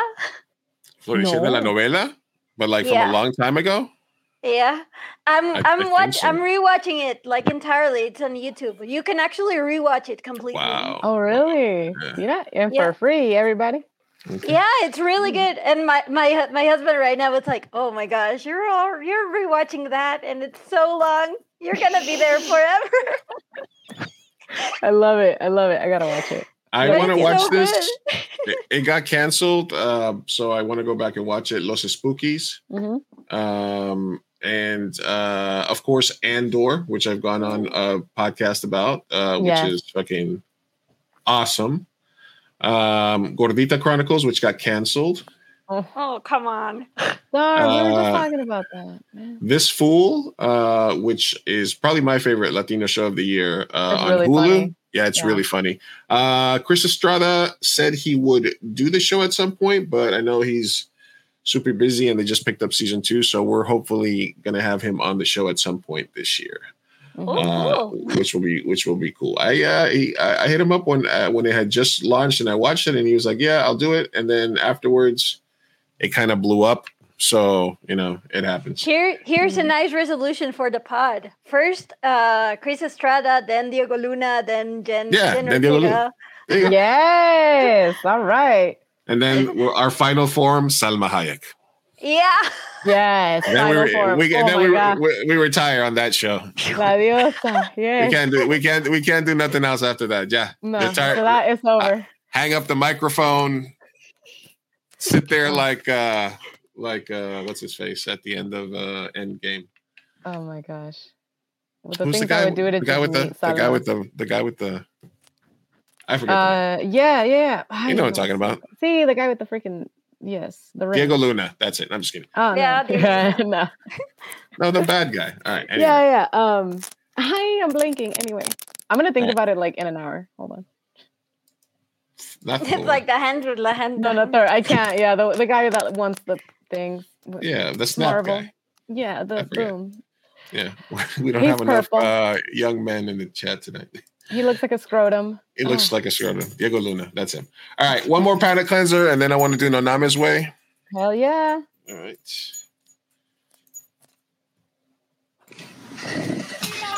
Can I tour your apartment? Holy crap. This is so cool. All of this is scripted. I moved out when I was 15, so I've had a lot of diseases. Mostly all just old Deadpool shit. We're in my library slash music room. I have my medical encyclopedias here from the 1940s. How to do a tracheotomy. You slit it, and then it's going to stick a straw in there. There's a typewriter here. Do you actually use it? I do. I write my songs on it. What's going on What? down here? Nugget. Good morning. That's your pet possum. Are they mean or anything? No, What?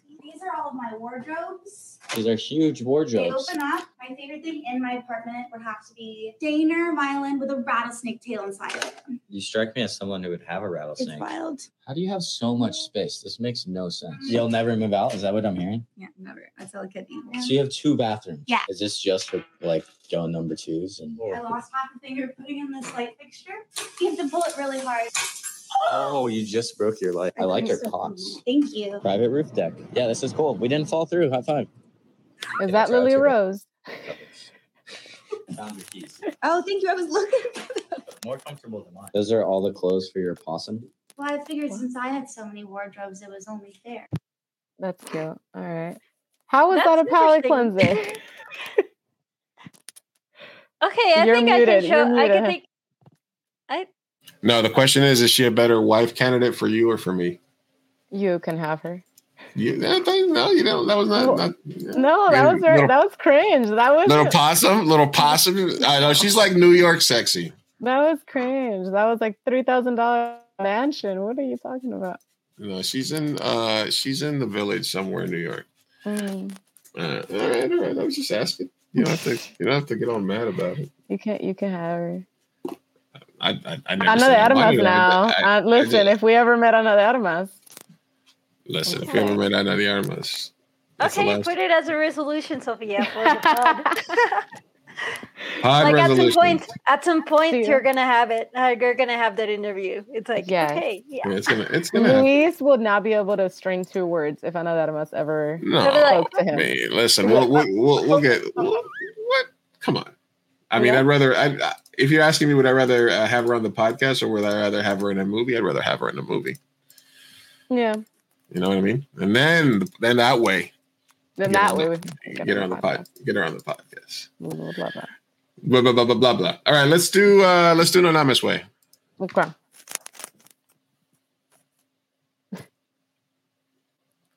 Now, Now it's time for No Namez Wei. No names, way. Way No Names. All right. No anonymous way. Anonymous advice for unqualified podcasters. That's us. What, Pretty what- slow with that wine, bud. Wait, hold on. Are you? Are you? Let me see. Hey, I'm taking it easy. All right. I'm. I'm. I'm. Is that you that's crackling, or is that me that's crackling? Is that me that's crackling? Hmm. Yeah, I think so. Yeah. Okay, wait. It's me. Hmm. It's interesting. Let me lower my mic for two seconds here, if I can do that. If I'm correctly. Okay. That's okay. Let me. Check my audio. Down. Is that me? Mm-hmm. All right. All right. Hmm. It's Give just like background noise, I think. Is it? Could be from your bathroom or something. Is, is something running? No, I just I, I hear like Oh. a cracking. I don't know if it's just me or if it's happening. That's right. Maybe if I just stand still. All right. Let's just get this going. Let's go. Anna will see this one day. Yes, she is. She's my favorite. Yes.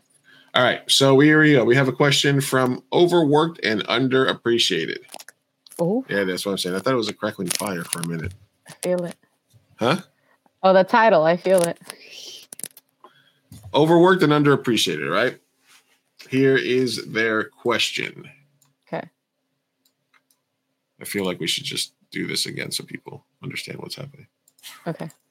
it's only two seconds. Now it's time for No Namez Wei. No Namez Wei. No Names. All right, Yeah. anonymous reset. No, anonymous way. Anonymous advice from unqualified podcasters. Here's the first question of the day, coming from overworked and underappreciated. Um, here's a question: I have always been the person in a team that did all the work, while the so-called leader would get most of the credit. I've become more aware of this after school and now in the business world. The other day, I had my performance review with my immediate boss. She asked me if I had any ideas that the company could implement to be more efficient. I gave her a few uh, suggestions I had been thinking about. She nodded her head and we moved on. Tut, cut to a week ago at our all hands on New Year's meeting with all the department heads presenting their goals and projects for the start of the new year. When my boss gets up to talk, wouldn't you know, she almost word for word spells out my plan for our department, efficiency goals, and never mentions me once. Mm. The room approves, and later on, when she meets with us, she puts two other people in charge of the project and not me. Hmm. She avoids my glare the rest of the day, but I make it a point to stay late and catch her on her way out, where she tells me before I can get my rage out that she's already had the plan in place, that I merely reinforced those feelings, but that she gave me a really positive review and that I should get my raise approved if I asked Hmm. and that I will have my choice of other assignments and possibly an upgraded cubicle for being so dedicated and loyal. Mhm. I have the notes I have been taking on the initiative, and I could show them to the upper management type to prove that she cut me out of my own idea. But I think I can also name my price to stay quiet. How do I do? Mm. Mm. She can name her price, Or they. Is it a she or he? They. They, I, they, no. the- She says she is a the boss, but I don't. It doesn't say what she is. I gotcha. Okay. Well, okay. They said they can name their price to quiet. I don't know, man. I feel like I'm such a snitch in situations like this. I would report to HR. I would cause a ruckus and then I would quit. Um, that's just bullshit. I don't know. I can't deal with shit like that. I'm too old. I'm annoyed. I get annoyed when do stuff like that. I wasn't meant for the corporate world because I don't like when people steal ideas. It's I don't know. What do you do in that situation? But you got to think about what is going to the upper management going to do. Yeah, because You- you're gonna- obviously she has them in their pocket. So you can go and you can say, "Hey, listen, the idea that uh, I'd like to file a complaint that I pitched an idea during my review and my boss took it as her own. What if worst case scenario when she talked to the upper level management, they're like, "Oh no, she mentioned it to us that you had also mentioned it," and then you feel Mhm. stupid. Mm, If your relationship with your boss is you think she's not going to be a really cool person and she's probably sneaky or corrupt, um, she probably didn't do that but she's also basically telling you that you can get a cushy new cubicle and that if you ask for a raise, it's going to get accepted. mhm. So that's some pretty decent leverage in today's job environment. You yeah. know, I suppose you could just continue with that, not ruffle any feathers, get your cushy upgrade, and then just not Keep trust her moving forward. Just keep your information next time keep she your asks notes. for. Keep those notes because Mhm. it could come up later on. And when you're like, listen, I, I stayed quiet when the, you guys were stealing my ideas. Mhm. Um, so I think that I would just name my price. I would ask for a nice raise. I would say that I had a great positive review and that I contribute greatly to the company. Mhm. and uh, I would uh, say that I need to, I need a new fancy chair, and that I need the, uh, and that I Standing need like, desk. yeah, standing desk, and uh, and then I would ask for like all my vacation days to be approved, like at the beginning of the year, so I could plan my vacations. Yeah. Uh, Alexa, what do you what do you think? I already put it in the in the private chat, but yeah, I would definitely like without thinking because I think I actually had sort of a same situation at some point last year because I I was like undecided on a job, and I mean it was a really good pay, but it wasn't really worth it. I was like, okay, no. I was Mhm. like, no, no. I, in that case, I would definitely quit, like the one that you're you're telling. Mhm. Yeah, so I you'd quit. definitely you'd be, quit. You'd be out the door. Yeah, I would be like, nope. You know what? Bye. I'm out. Yeah. Yeah. You wouldn't even stress yourself out. Sophia? It's just two, two perspectives, right? You can either play their game where, yeah, you could go the Lou way and like just get as much as you can out of it. And now moving forward, you know, you can't trust this person. Play the game, play ball, and try to win. Um, or it's not a clean environment. That's it's not I'm a clean thinking. environment exactly so you would have to uncleanly play but like you can get a lot out of it um juice it out or if you yeah you know like ale said if you don't if you don't stand for getting your ideas stolen and you're not okay with that then quit you know find another job first secure a better position um and yeah but you know i can't say that if you're sticking with the corporate world it's a trend so you know be you know this might continue at other companies as well sadly Sophia, sadly, you are the crackling.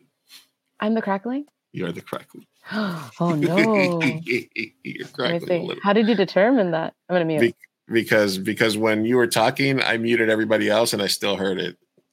So it's a Ah. it's a little you're a little bit high. You're a The mic? high. Yeah, I don't know. I think maybe Hmm, we'll figure it out let me see what i could do are you are you connected through your if make sure you're not connected to, to the through your mic uh but in your in your in your audio settings it could be picking up your mic that's by your neck instead of the one that's in front of you. Ah let me check. So just go to settings and then Yeah, the audio. And then it, what's your what's your audio device? Audio all right well let's continue just continue That's good. All right. Anyway, so my advice is to consider your leverage, and um, if if if you know Alexa says if you feel that you are there, that just think about the overall situation. That might just be worth it to just walk away. I would, if I walked away, I would set some fires. So if I was going to do Alexa move and walk away, I would first go to upper management and be like, "Hey, listen, this is what happened this week. My boss stole my ideas, presented it as her own, and I don't want to work for this country anymore. Boom, blow it up on your way out. And then maybe they fire that manager and they, they hire you off for a better position and you get to clean house.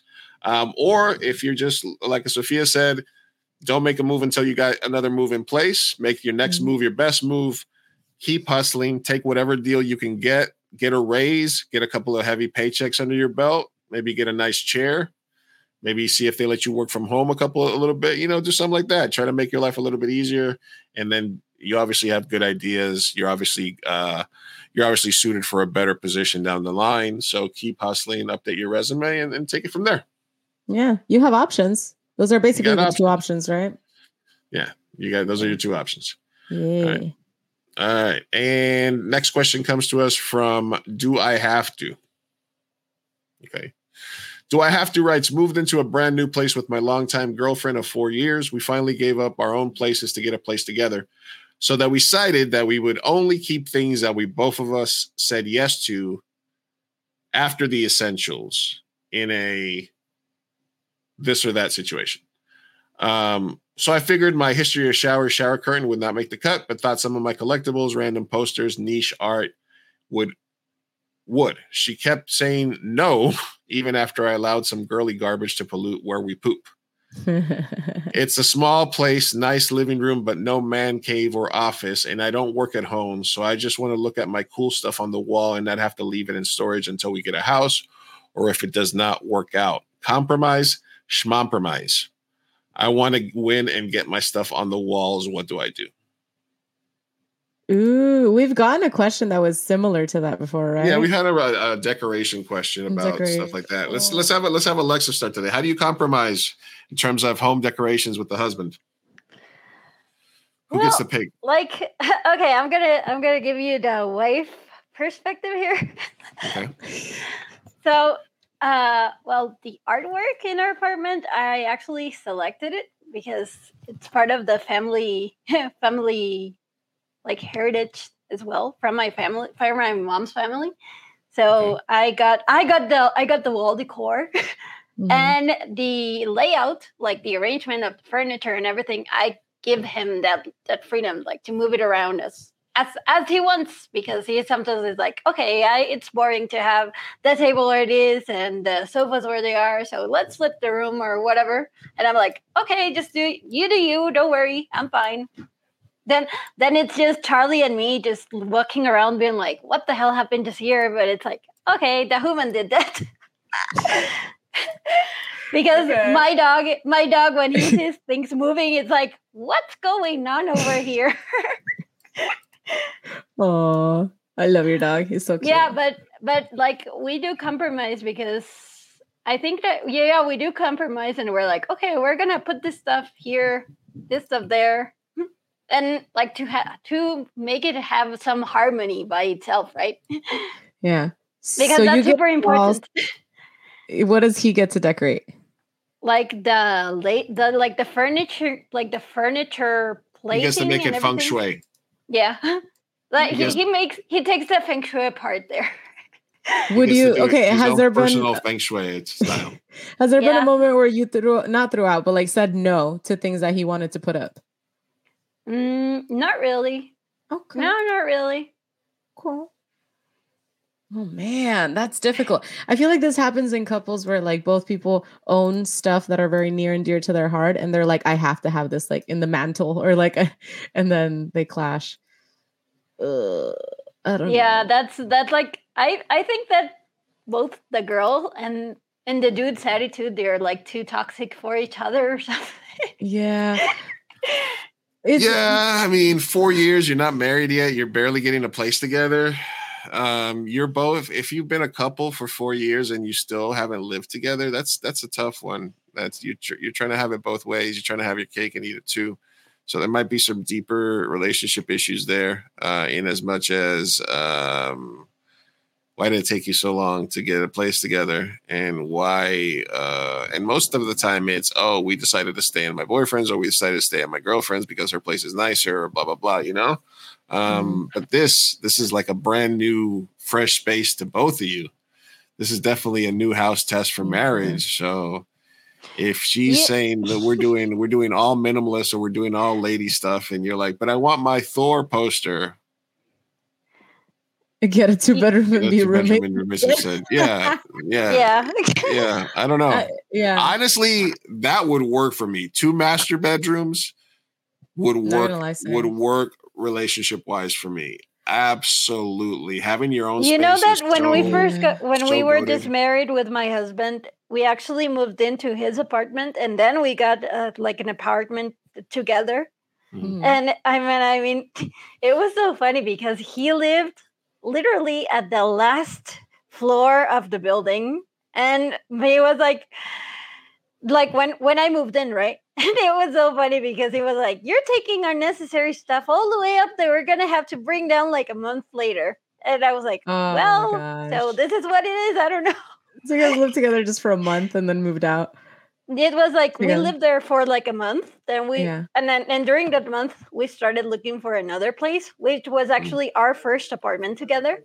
Okay. and i mean it was where we act and it was where we spent the entire pandemic like the mm. entire pandemic. And my mom was like okay you guys been have been all, all day together through the pandemic. Your your marriage is like conflict conflict wise like com- like it has pr- proof that you can actually work yeah bulletproof yeah that's Yeah. word. Thank you. Oh yeah. If you Yeah, can, if you can stand each other through the pandemic, you'll make it through anything. yeah All right. Uh, yeah, I, that's I, true. well, I was gonna true. say, just bottom line is compromise. Sadly, Yeah. like The man you said know. compromise, schmompromise. He wants Oh. to win.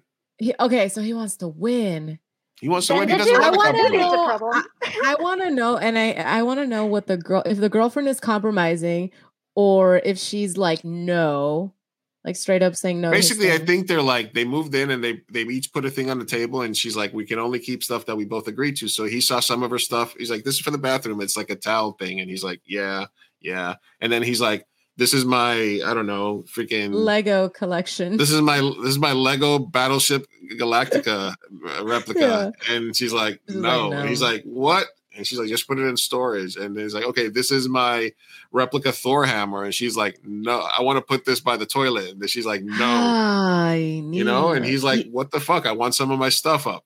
you have to compromise and you have to not be petty because if you're gonna say yes to her things and then refer to them as the whatever atrocities she put in the bathroom or whatever you said, um, that's not fair either. Because you now you now you sound Listen, the guy's got potty golf. He wants to be able to play and it's potty golf. not i know right and it's not helpful to the relationship to just build resentment so communicate and compromise Listen, but if you want to win, what you need to do is you need to break up inflate the value of your stuff, say that it was passed down from generations, do a fake bid on eBay to make it seem more expensive.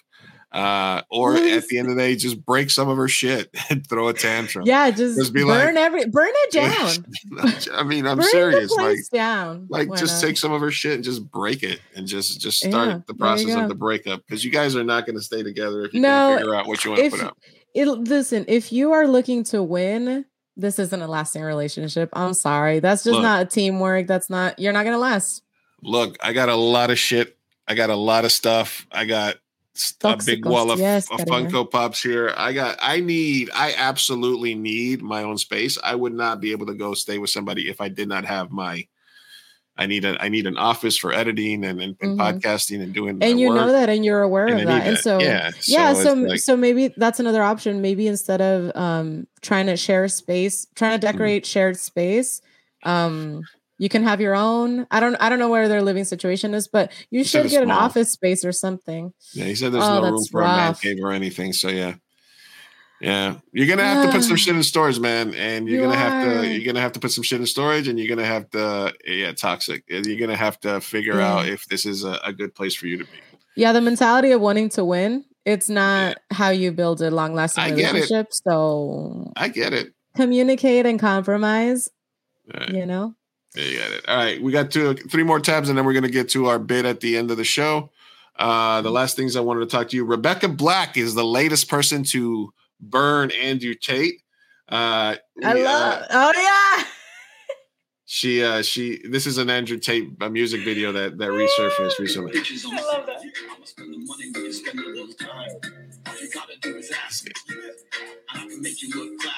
Oh no, it's so cringe.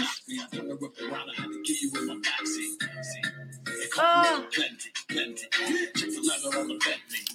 Yeah, the leather on the Bentley. They call them plenty. All right, anyway. So uh so her, cringe. her tweet was I was 13, this man is 36.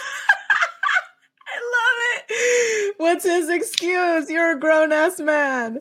Yeah. Oh my but god. if you go deeper into this, hmm did you know she's like like a like a lesbian like icon now? Like she's I did. she's like she's like super gay and she's like she's like oh I tweeted chicks. about it when she came out because Yeah? she fuck, how did I know? Oh, she collabs a lot with another YouTuber that um that I watch.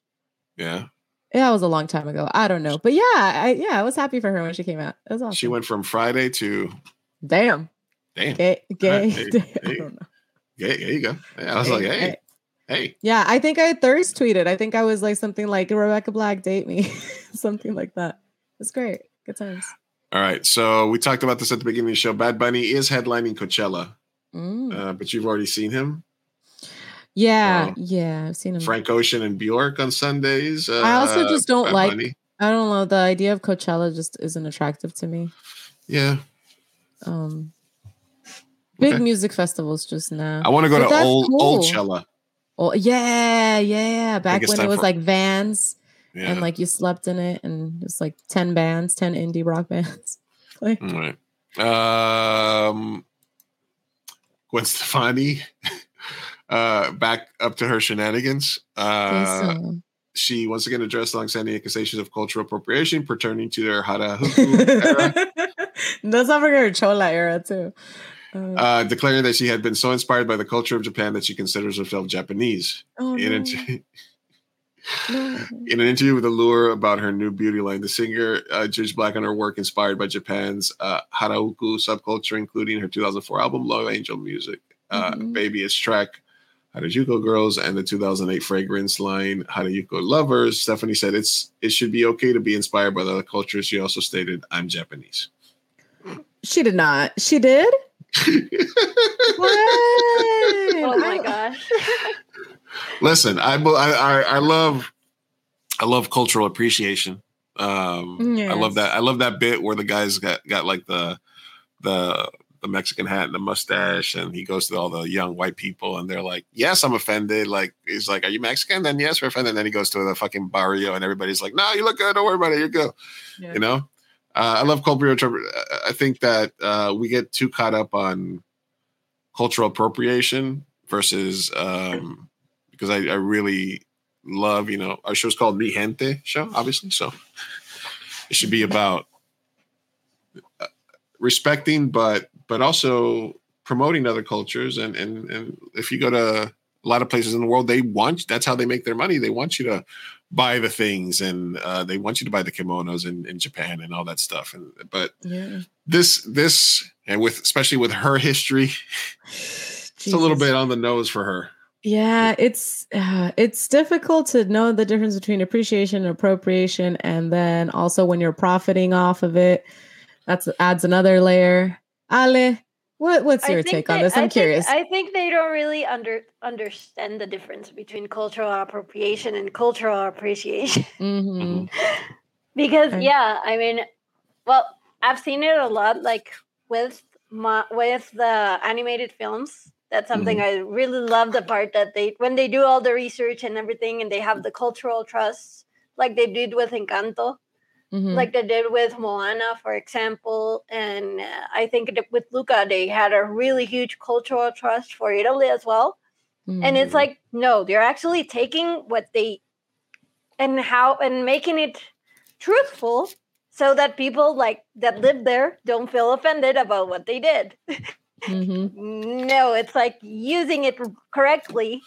It's like the manual, right? That we don't get in life. It's like, okay, if we're doing this thing correctly, you have to do this, this, and this. And the cultural trust in movies is the same thinking, the same freaking thing. yeah, I agree. It's like the manual, like, okay, if we're doing this correctly, you got to do it this way and that way and that way. hmm But yeah, I think that most people don't really understand the difference between appropriation and cultural appreciation. And what do you think about Gwen Stefani specifically? Do you think that I think that Yeah, she minister. probably doesn't really understand it correct, like as it is. yeah? Because I mean, I love Mexican cult. I love Mexican culture, but I don't consider myself Mexican because I wasn't even born in Mexico. For Mhm. example, it's like Yeah. No, I just love the culture, but I don't consider myself that because I'm not that. It's like no, it's like there are limits, right? Yeah, yeah. I I think yeah, exactly. I think there's a there's a difference between liking a culture, appreciating it, learning, really even like living it um and experiencing it versus playing dress up and profiting. Right? Which is which is Yeah. ultimately what she did. Is it exposure? Yes. Is it the kind of exposure that is respectful? That's for each individual Japanese person have and Latino a- to de- to decide, right? I mean, she's from Orange County, right? So do She's you, an OC. Yes. She but yes. but the, but but remember, we gave um the guy in our intro uh the so Do many. The just the just do it guy, Jason uh, Sudeikis. Oh, uh, este pendejo. El oh Shia, Shia LaBeouf, Shia I LaBeouf. like I like I, my my dog has a similar Shia LaBeouf. yeah. We Mhm. gave him a pass for the brown face when he was playing the the white the white cholo from the you know that every hood got a, a white guy you know Mhm. um that's down like that so do you give her more of a pass for the chola look being as so she is from orange county where there is obviously not as much as down south versus japan where she she it, she just viewed them from afar you know? well, that gets into the question of the separation of arts in the sense that acting that's a whole different thing of like let actors act. Is it appropriate to act a different race et cetera et cetera et cetera. Um versus doing music which i am okay when so here's my thing. I'm okay and some people are going to disagree obviously but i'm okay when an artist takes inspiration from a culture shakira had that middle eastern face you know all that But stuff she, so i get but I, she and- has heritage from Middle East. Mhm. I mean, what? part of her family is from Middle East as well. She has there's Lebanese ties there. heritage. Yeah. Okay. Well, I just mean like in within the music, I can give it a pass to a certain extent. But when it's like aesthetic in the music video and it just comes off as like performative, I don't know. It's So she has a little bit cringe. more of so it's so it's it the the chola stuff is a little bit less cringe than the than the Japanese stuff. like if you take I don't know, if you take like a beat drop and you put it in your song, I'm gonna respect it a little more than if you wear a sombrero and have a matraca. You know, it's kind of like Yeah. uh one looks like you're mocking, and the other one is like, okay, I'm drawing inspiration from this culture, and then just accredit them. Right? Yeah. So I don't know. Yeah, I, feel like agree there's a with- I- difference. I, agree with your with your comment there, Sophia. Mhm. Thank you. Yeah, because because yeah, and and considering the example with Shakira, now that it's also a hot take, right? Like you did you guys know that she hit 50, 50 million? Oh yeah, Libya and Colombian descent. Yeah. yeah. So uh, right now, the song that dropped yesterday, like the song that dropped uh, Yeah, yeah, from Bizarrap, I think that's the Oh, name of the Bizarrap? Uh-huh. produced it. Yeah. Yeah, yeah, it was It, it collaboration. hit 50 million views on YouTube Yeah, today. So it was like a super record, apparently. yeah, I had it as a tap, but I don't want to get us ourselves. uh And- take it. and I they'll it screen down. And I was re re listening like all of the Shakira hits like before this when I was walking Charlie. She, I love it. she uh she she's yeah she needs the money too because she's uh Mm-hmm. the, the the Spanish government's still trying to take more money from her. Yeah. Yeah. So it's, a thin, I'm it's a thin line to draw between style and mocking a whole culture. So I don't know. You just got to do it tastefully. Mom, And I don't it know. I'm mocking not the authority. Is it Yeah. It's not. I don't know. And that's that's on the eye of the beholder, right? I don't know. Right. Death, I don't death of know. the artist, death of the writer. Once you put your art out there, I just think that her being from the OC gives gives the the the, the Cholo incident a little bit less. I think it's it's less egregious than the Japanese thing. I agree. I will agree with that. Yes. And although I, Because and, there are and I, limits. There limits. yeah, yeah. because there's that you know we always see those videos about that whole Japanese subculture, and it's not a, a millions of them; it's a small group, but that they're they're pretty much all like choloed out the entire time with the lowriders mm. and everything, and they, you know they're just Yeah. like full on living that life. Yeah. Listen, I'm not canceling her, and I'm not saying that she should be mm. canceled, but I am saying that it's cringe. All right. I, I don't know. But they're All not right. mutually exclusive. We can all ex- coexist together. It is Moving right along. I don't know.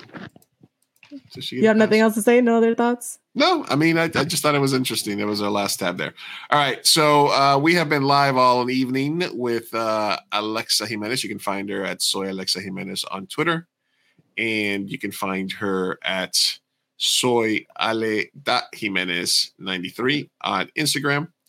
We will have links to her production company in the info to the video as well as to the podcast that will be released next Tuesday on Mi Gente Show wherever you get our podcast. And if you missed any part of this and you're joining us late, you can catch the video on demand on our 2AM Burrito channel on YouTube, Facebook, Mi Gente Show, and twitch.tv slash Mi Gente Show. So we want to thank our guest, Alexa Jimenez, for coming on. But we do have one last thing that we do with all our guests, well, most of our guests when we when I remember to. Mhm. And that's something that you saw last week. And it's something we like to crawl the bracket bit.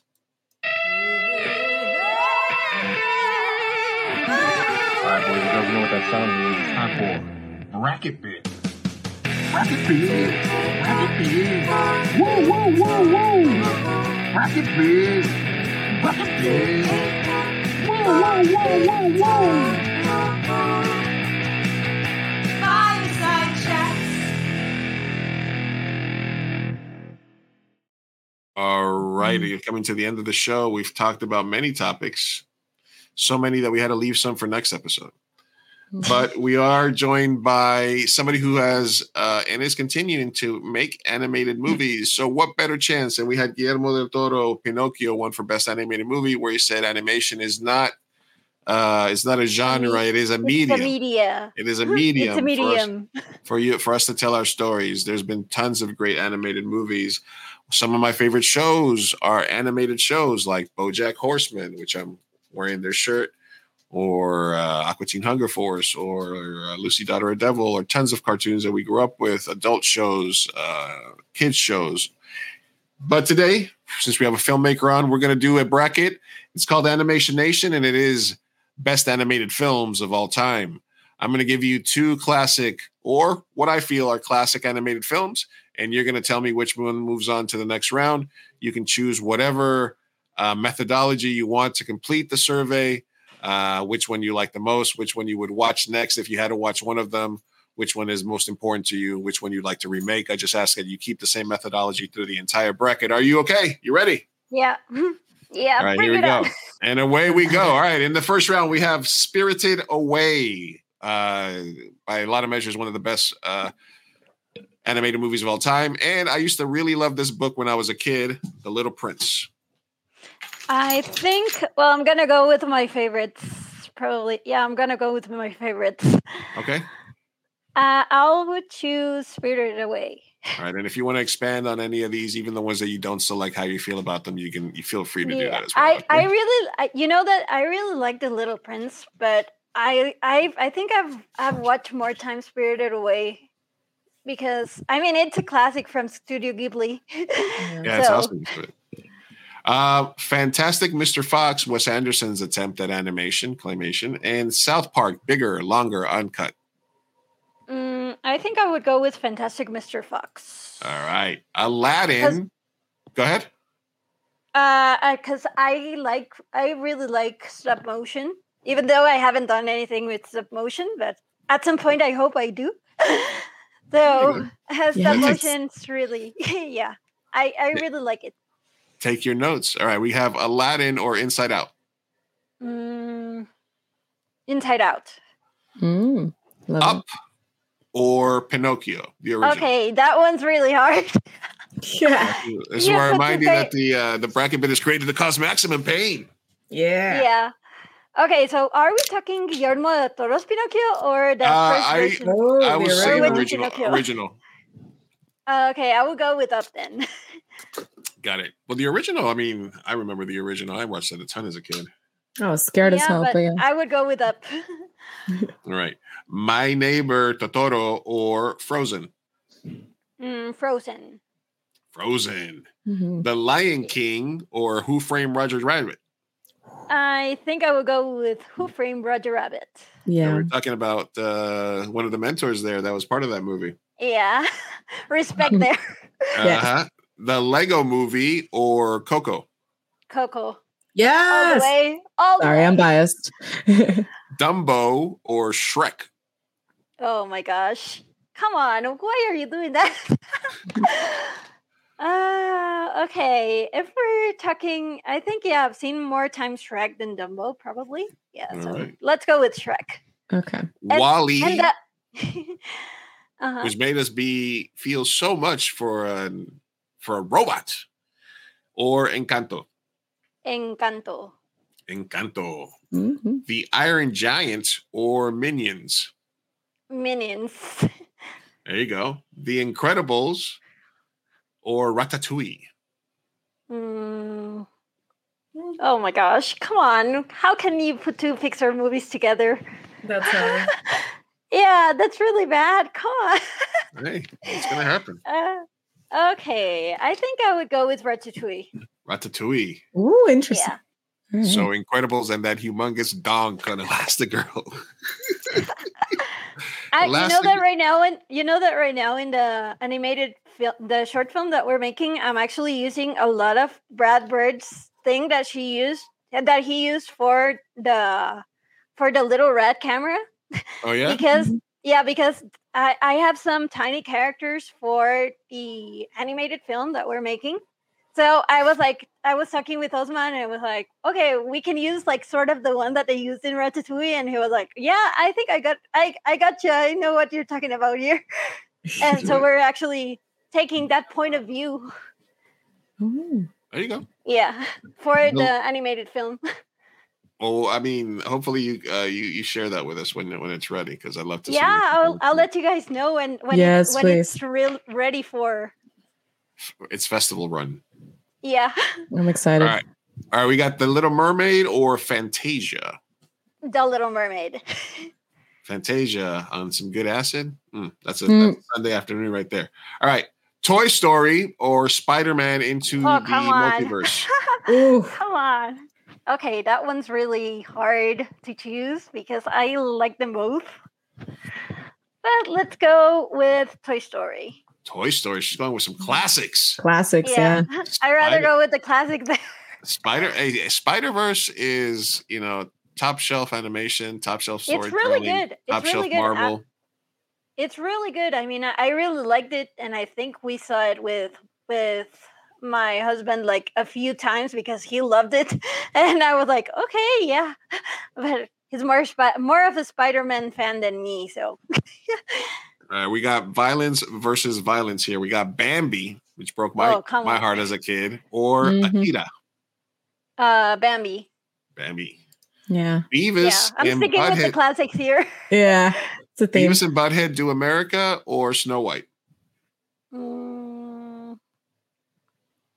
Okay, I like the Beavis and Butthead, but I'll go with Snow White. Snow White. Let's but let's keep on the classic theme there. The there. Mitch, the Mitchells versus the Machines, or Nightmare Before Christmas. Uh, there I'm gonna give it to the Mitchells versus the Machines. Really, Nightmare Before Christmas is a classic considered by a lot. I know, Yeah, but that's I, true. I but, c- but Stop? I between both, I c- I like better the Mitchells, and I Mm. already have a has the motion before. All right, so moving right along, we got Spirited Away or Fantastic Mr. Fox. Spirited Away. All right, Inside Out or Up. Okay, then then I Mm. made it hard for myself there. Yeah. I Look, think I'm listen, sometimes go I with- say flip a coin. Sometimes I say, hey, if you had to watch one of these right now after the stream, which one would you pop in? You know, or you can I would go with Inside Out. Inside Yeah, Out. I would go with Inside Out.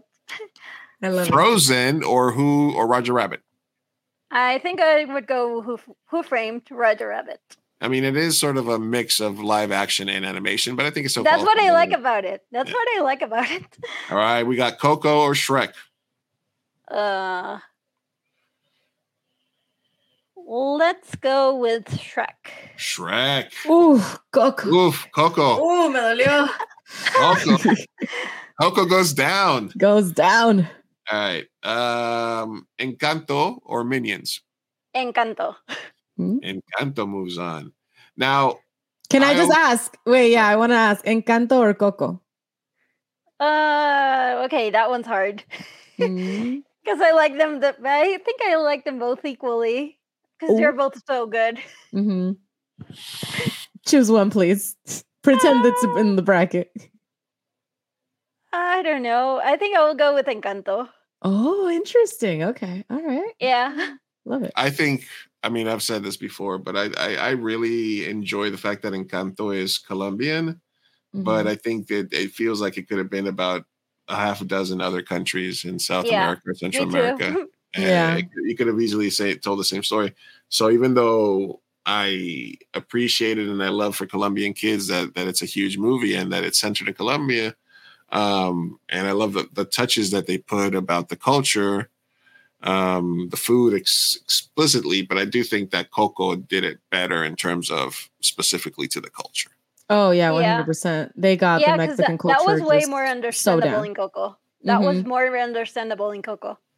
Yeah. Yeah, yeah. Encanto wasn't really. It was more about the songs and the performances and the and the stuff a little bit more. Uh, Coco had more story, more more heart, more more directly More related to culture.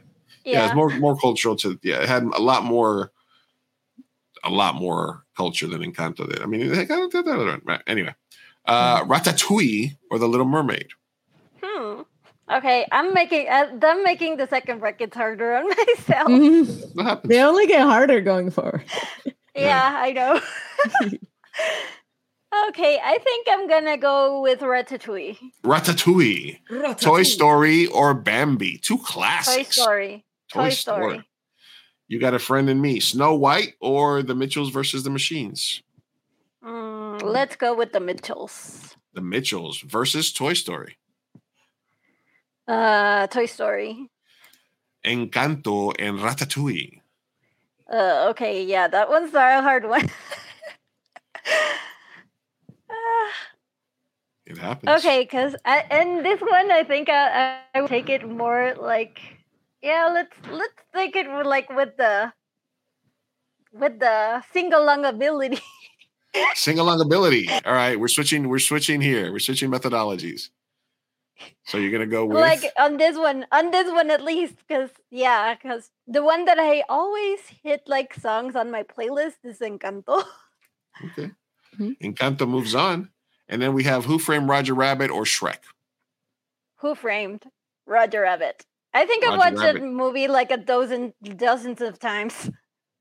Oh, I've watched. Because it's, yes. I mean, it's really good. And Spirited Away would be on that one. All right. We got here our final four. We got four classics of animation. Final four, baby. All right, we got Spirited Away, which is by any account one of the best uh, animated movies of all time, and then we have a movie that's very special to you because of the times and because of the connections you have to it. So the choice is yours. Mm, I think I would go there with Spirited Away. Spirited Away moves on, and then on the other side, two other classics. Each of these could be the final: Encanto Toy or Toy Story. Story. Oh, that was quick. She's Without making quick thinking. decision without Final thinking. That's the way to two. go. Go with your gut. All right, here we Final go. two. Spirited Away, Toy Story. I think I would go with Toy Story. Toy Story. Interesting. And Spirit Away falls. All the right. Nepo Baby's daddy wins again. Tom Hanks. it's a classic, man. It's a classic. It's a listen. I've watched Toy Story probably 800 times with the Minions, Mm-hmm. so I, I I know I know all the ins and outs of of that franchise. Yeah. And you learn the dialogues, like without thinking it. You learn the dialogues. Oh yeah. Uh, Trust me. Anything that's Toy Story or Minions or Kung Fu Panda related, I know everything about. I know all the characters. I I, even sit here and I criticize it. I'm like, what the hell? Why why would they do that? You know? You know, you know that with my sister, I think it was, and with my cousins, we actually w- watched and rewatched Shrek for some reason. I don't know why, and we ended up like learning the dialogues in Spanish, and it was so funny because like when we were going on run, road trips, we would be like, "Ya merito llegamos, ya merito llegamos, ya merito llegamos," like from the other the other movies, and it was like, "Come on." Oh my god. That was actually one of my questions. Is do you um do you watch these films in Spanish or English? Uh, well, or do you have a first time- preference? Well, depends because Mm. the ones that I that I watched them as a kid, I I try to watch them in Spanish, though I know that you can actually appreciate the animation better Mm. with English because that's the language it was it was time to. Yeah. Uh so I mean the ones that I that I that I looked before, right? It was like I watched them probably most of them in Spanish Mm, yeah. like from like from I think it was from 2017 or 2018 forward. I've just watched them in English. Okay, yeah, similar, same. Yeah, because of the and you can actually appreciate the animation better, like looking at it on the original language. Like Yeah. we we watch Spirited Away with my husband. When we watch it, we watch it on Jap- with Japanese and subtitles because it's better appreciated Oh, with yeah, the with the dialogues. Yeah. I agree. Even in live action, I always try to stick to whatever uh, Yeah, the original thing. languages, and I'll, I'll just read the captions. Yeah. Although Yeah. when I spent some I time love in- subtitles. It's subtitles, for- subtitles, for, yeah, a yeah. reason. when uh when I was in uh when I was in Mexico for a while, I think uh the Simpsons in Spanish sort of ruined everything for me because it was like Homero was so like it was just such a such a distinct voice, like, and I was just like, oh man, some of these are much better in other languages. Yeah.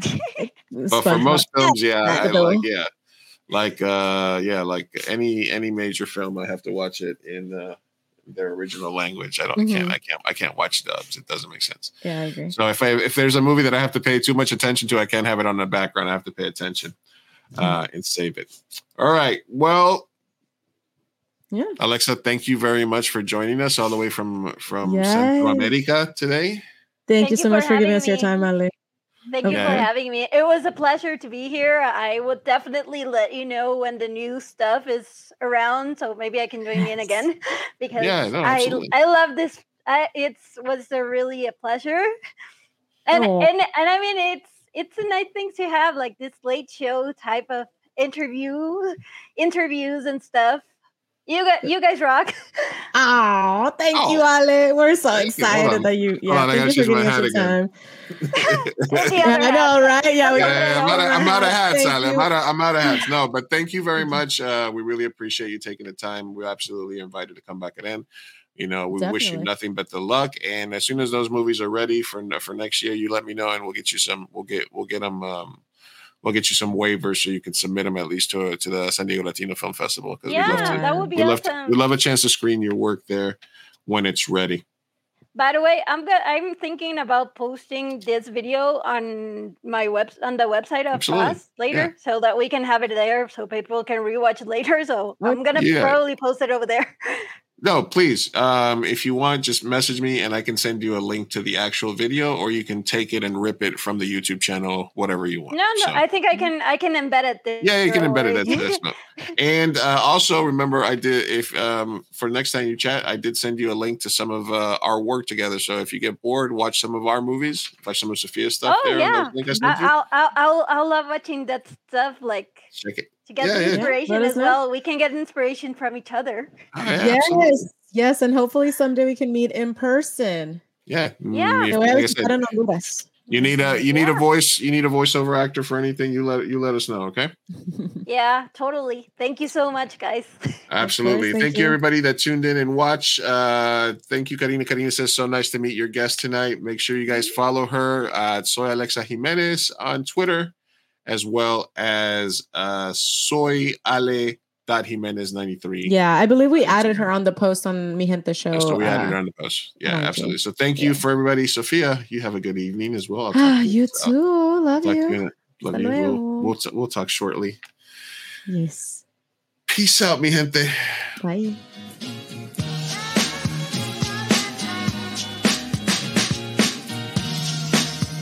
Vamos, papá, hay que irnos. Me estoy aguantando desde que pusieron el domo. Puedes esperar, muchas personas trabajaron en esta película y solo quieren que te aprendas sus nombres de memoria. Y yo quiero asegurarme de que ningún animal resultó lesionado durante la filmación de esta película. ¡Piu! ¡Listo! ¡Uy, palomitas en el suelo! Oh. Espera, parece que Maggie tiene algo que decir. No, su primera palabra.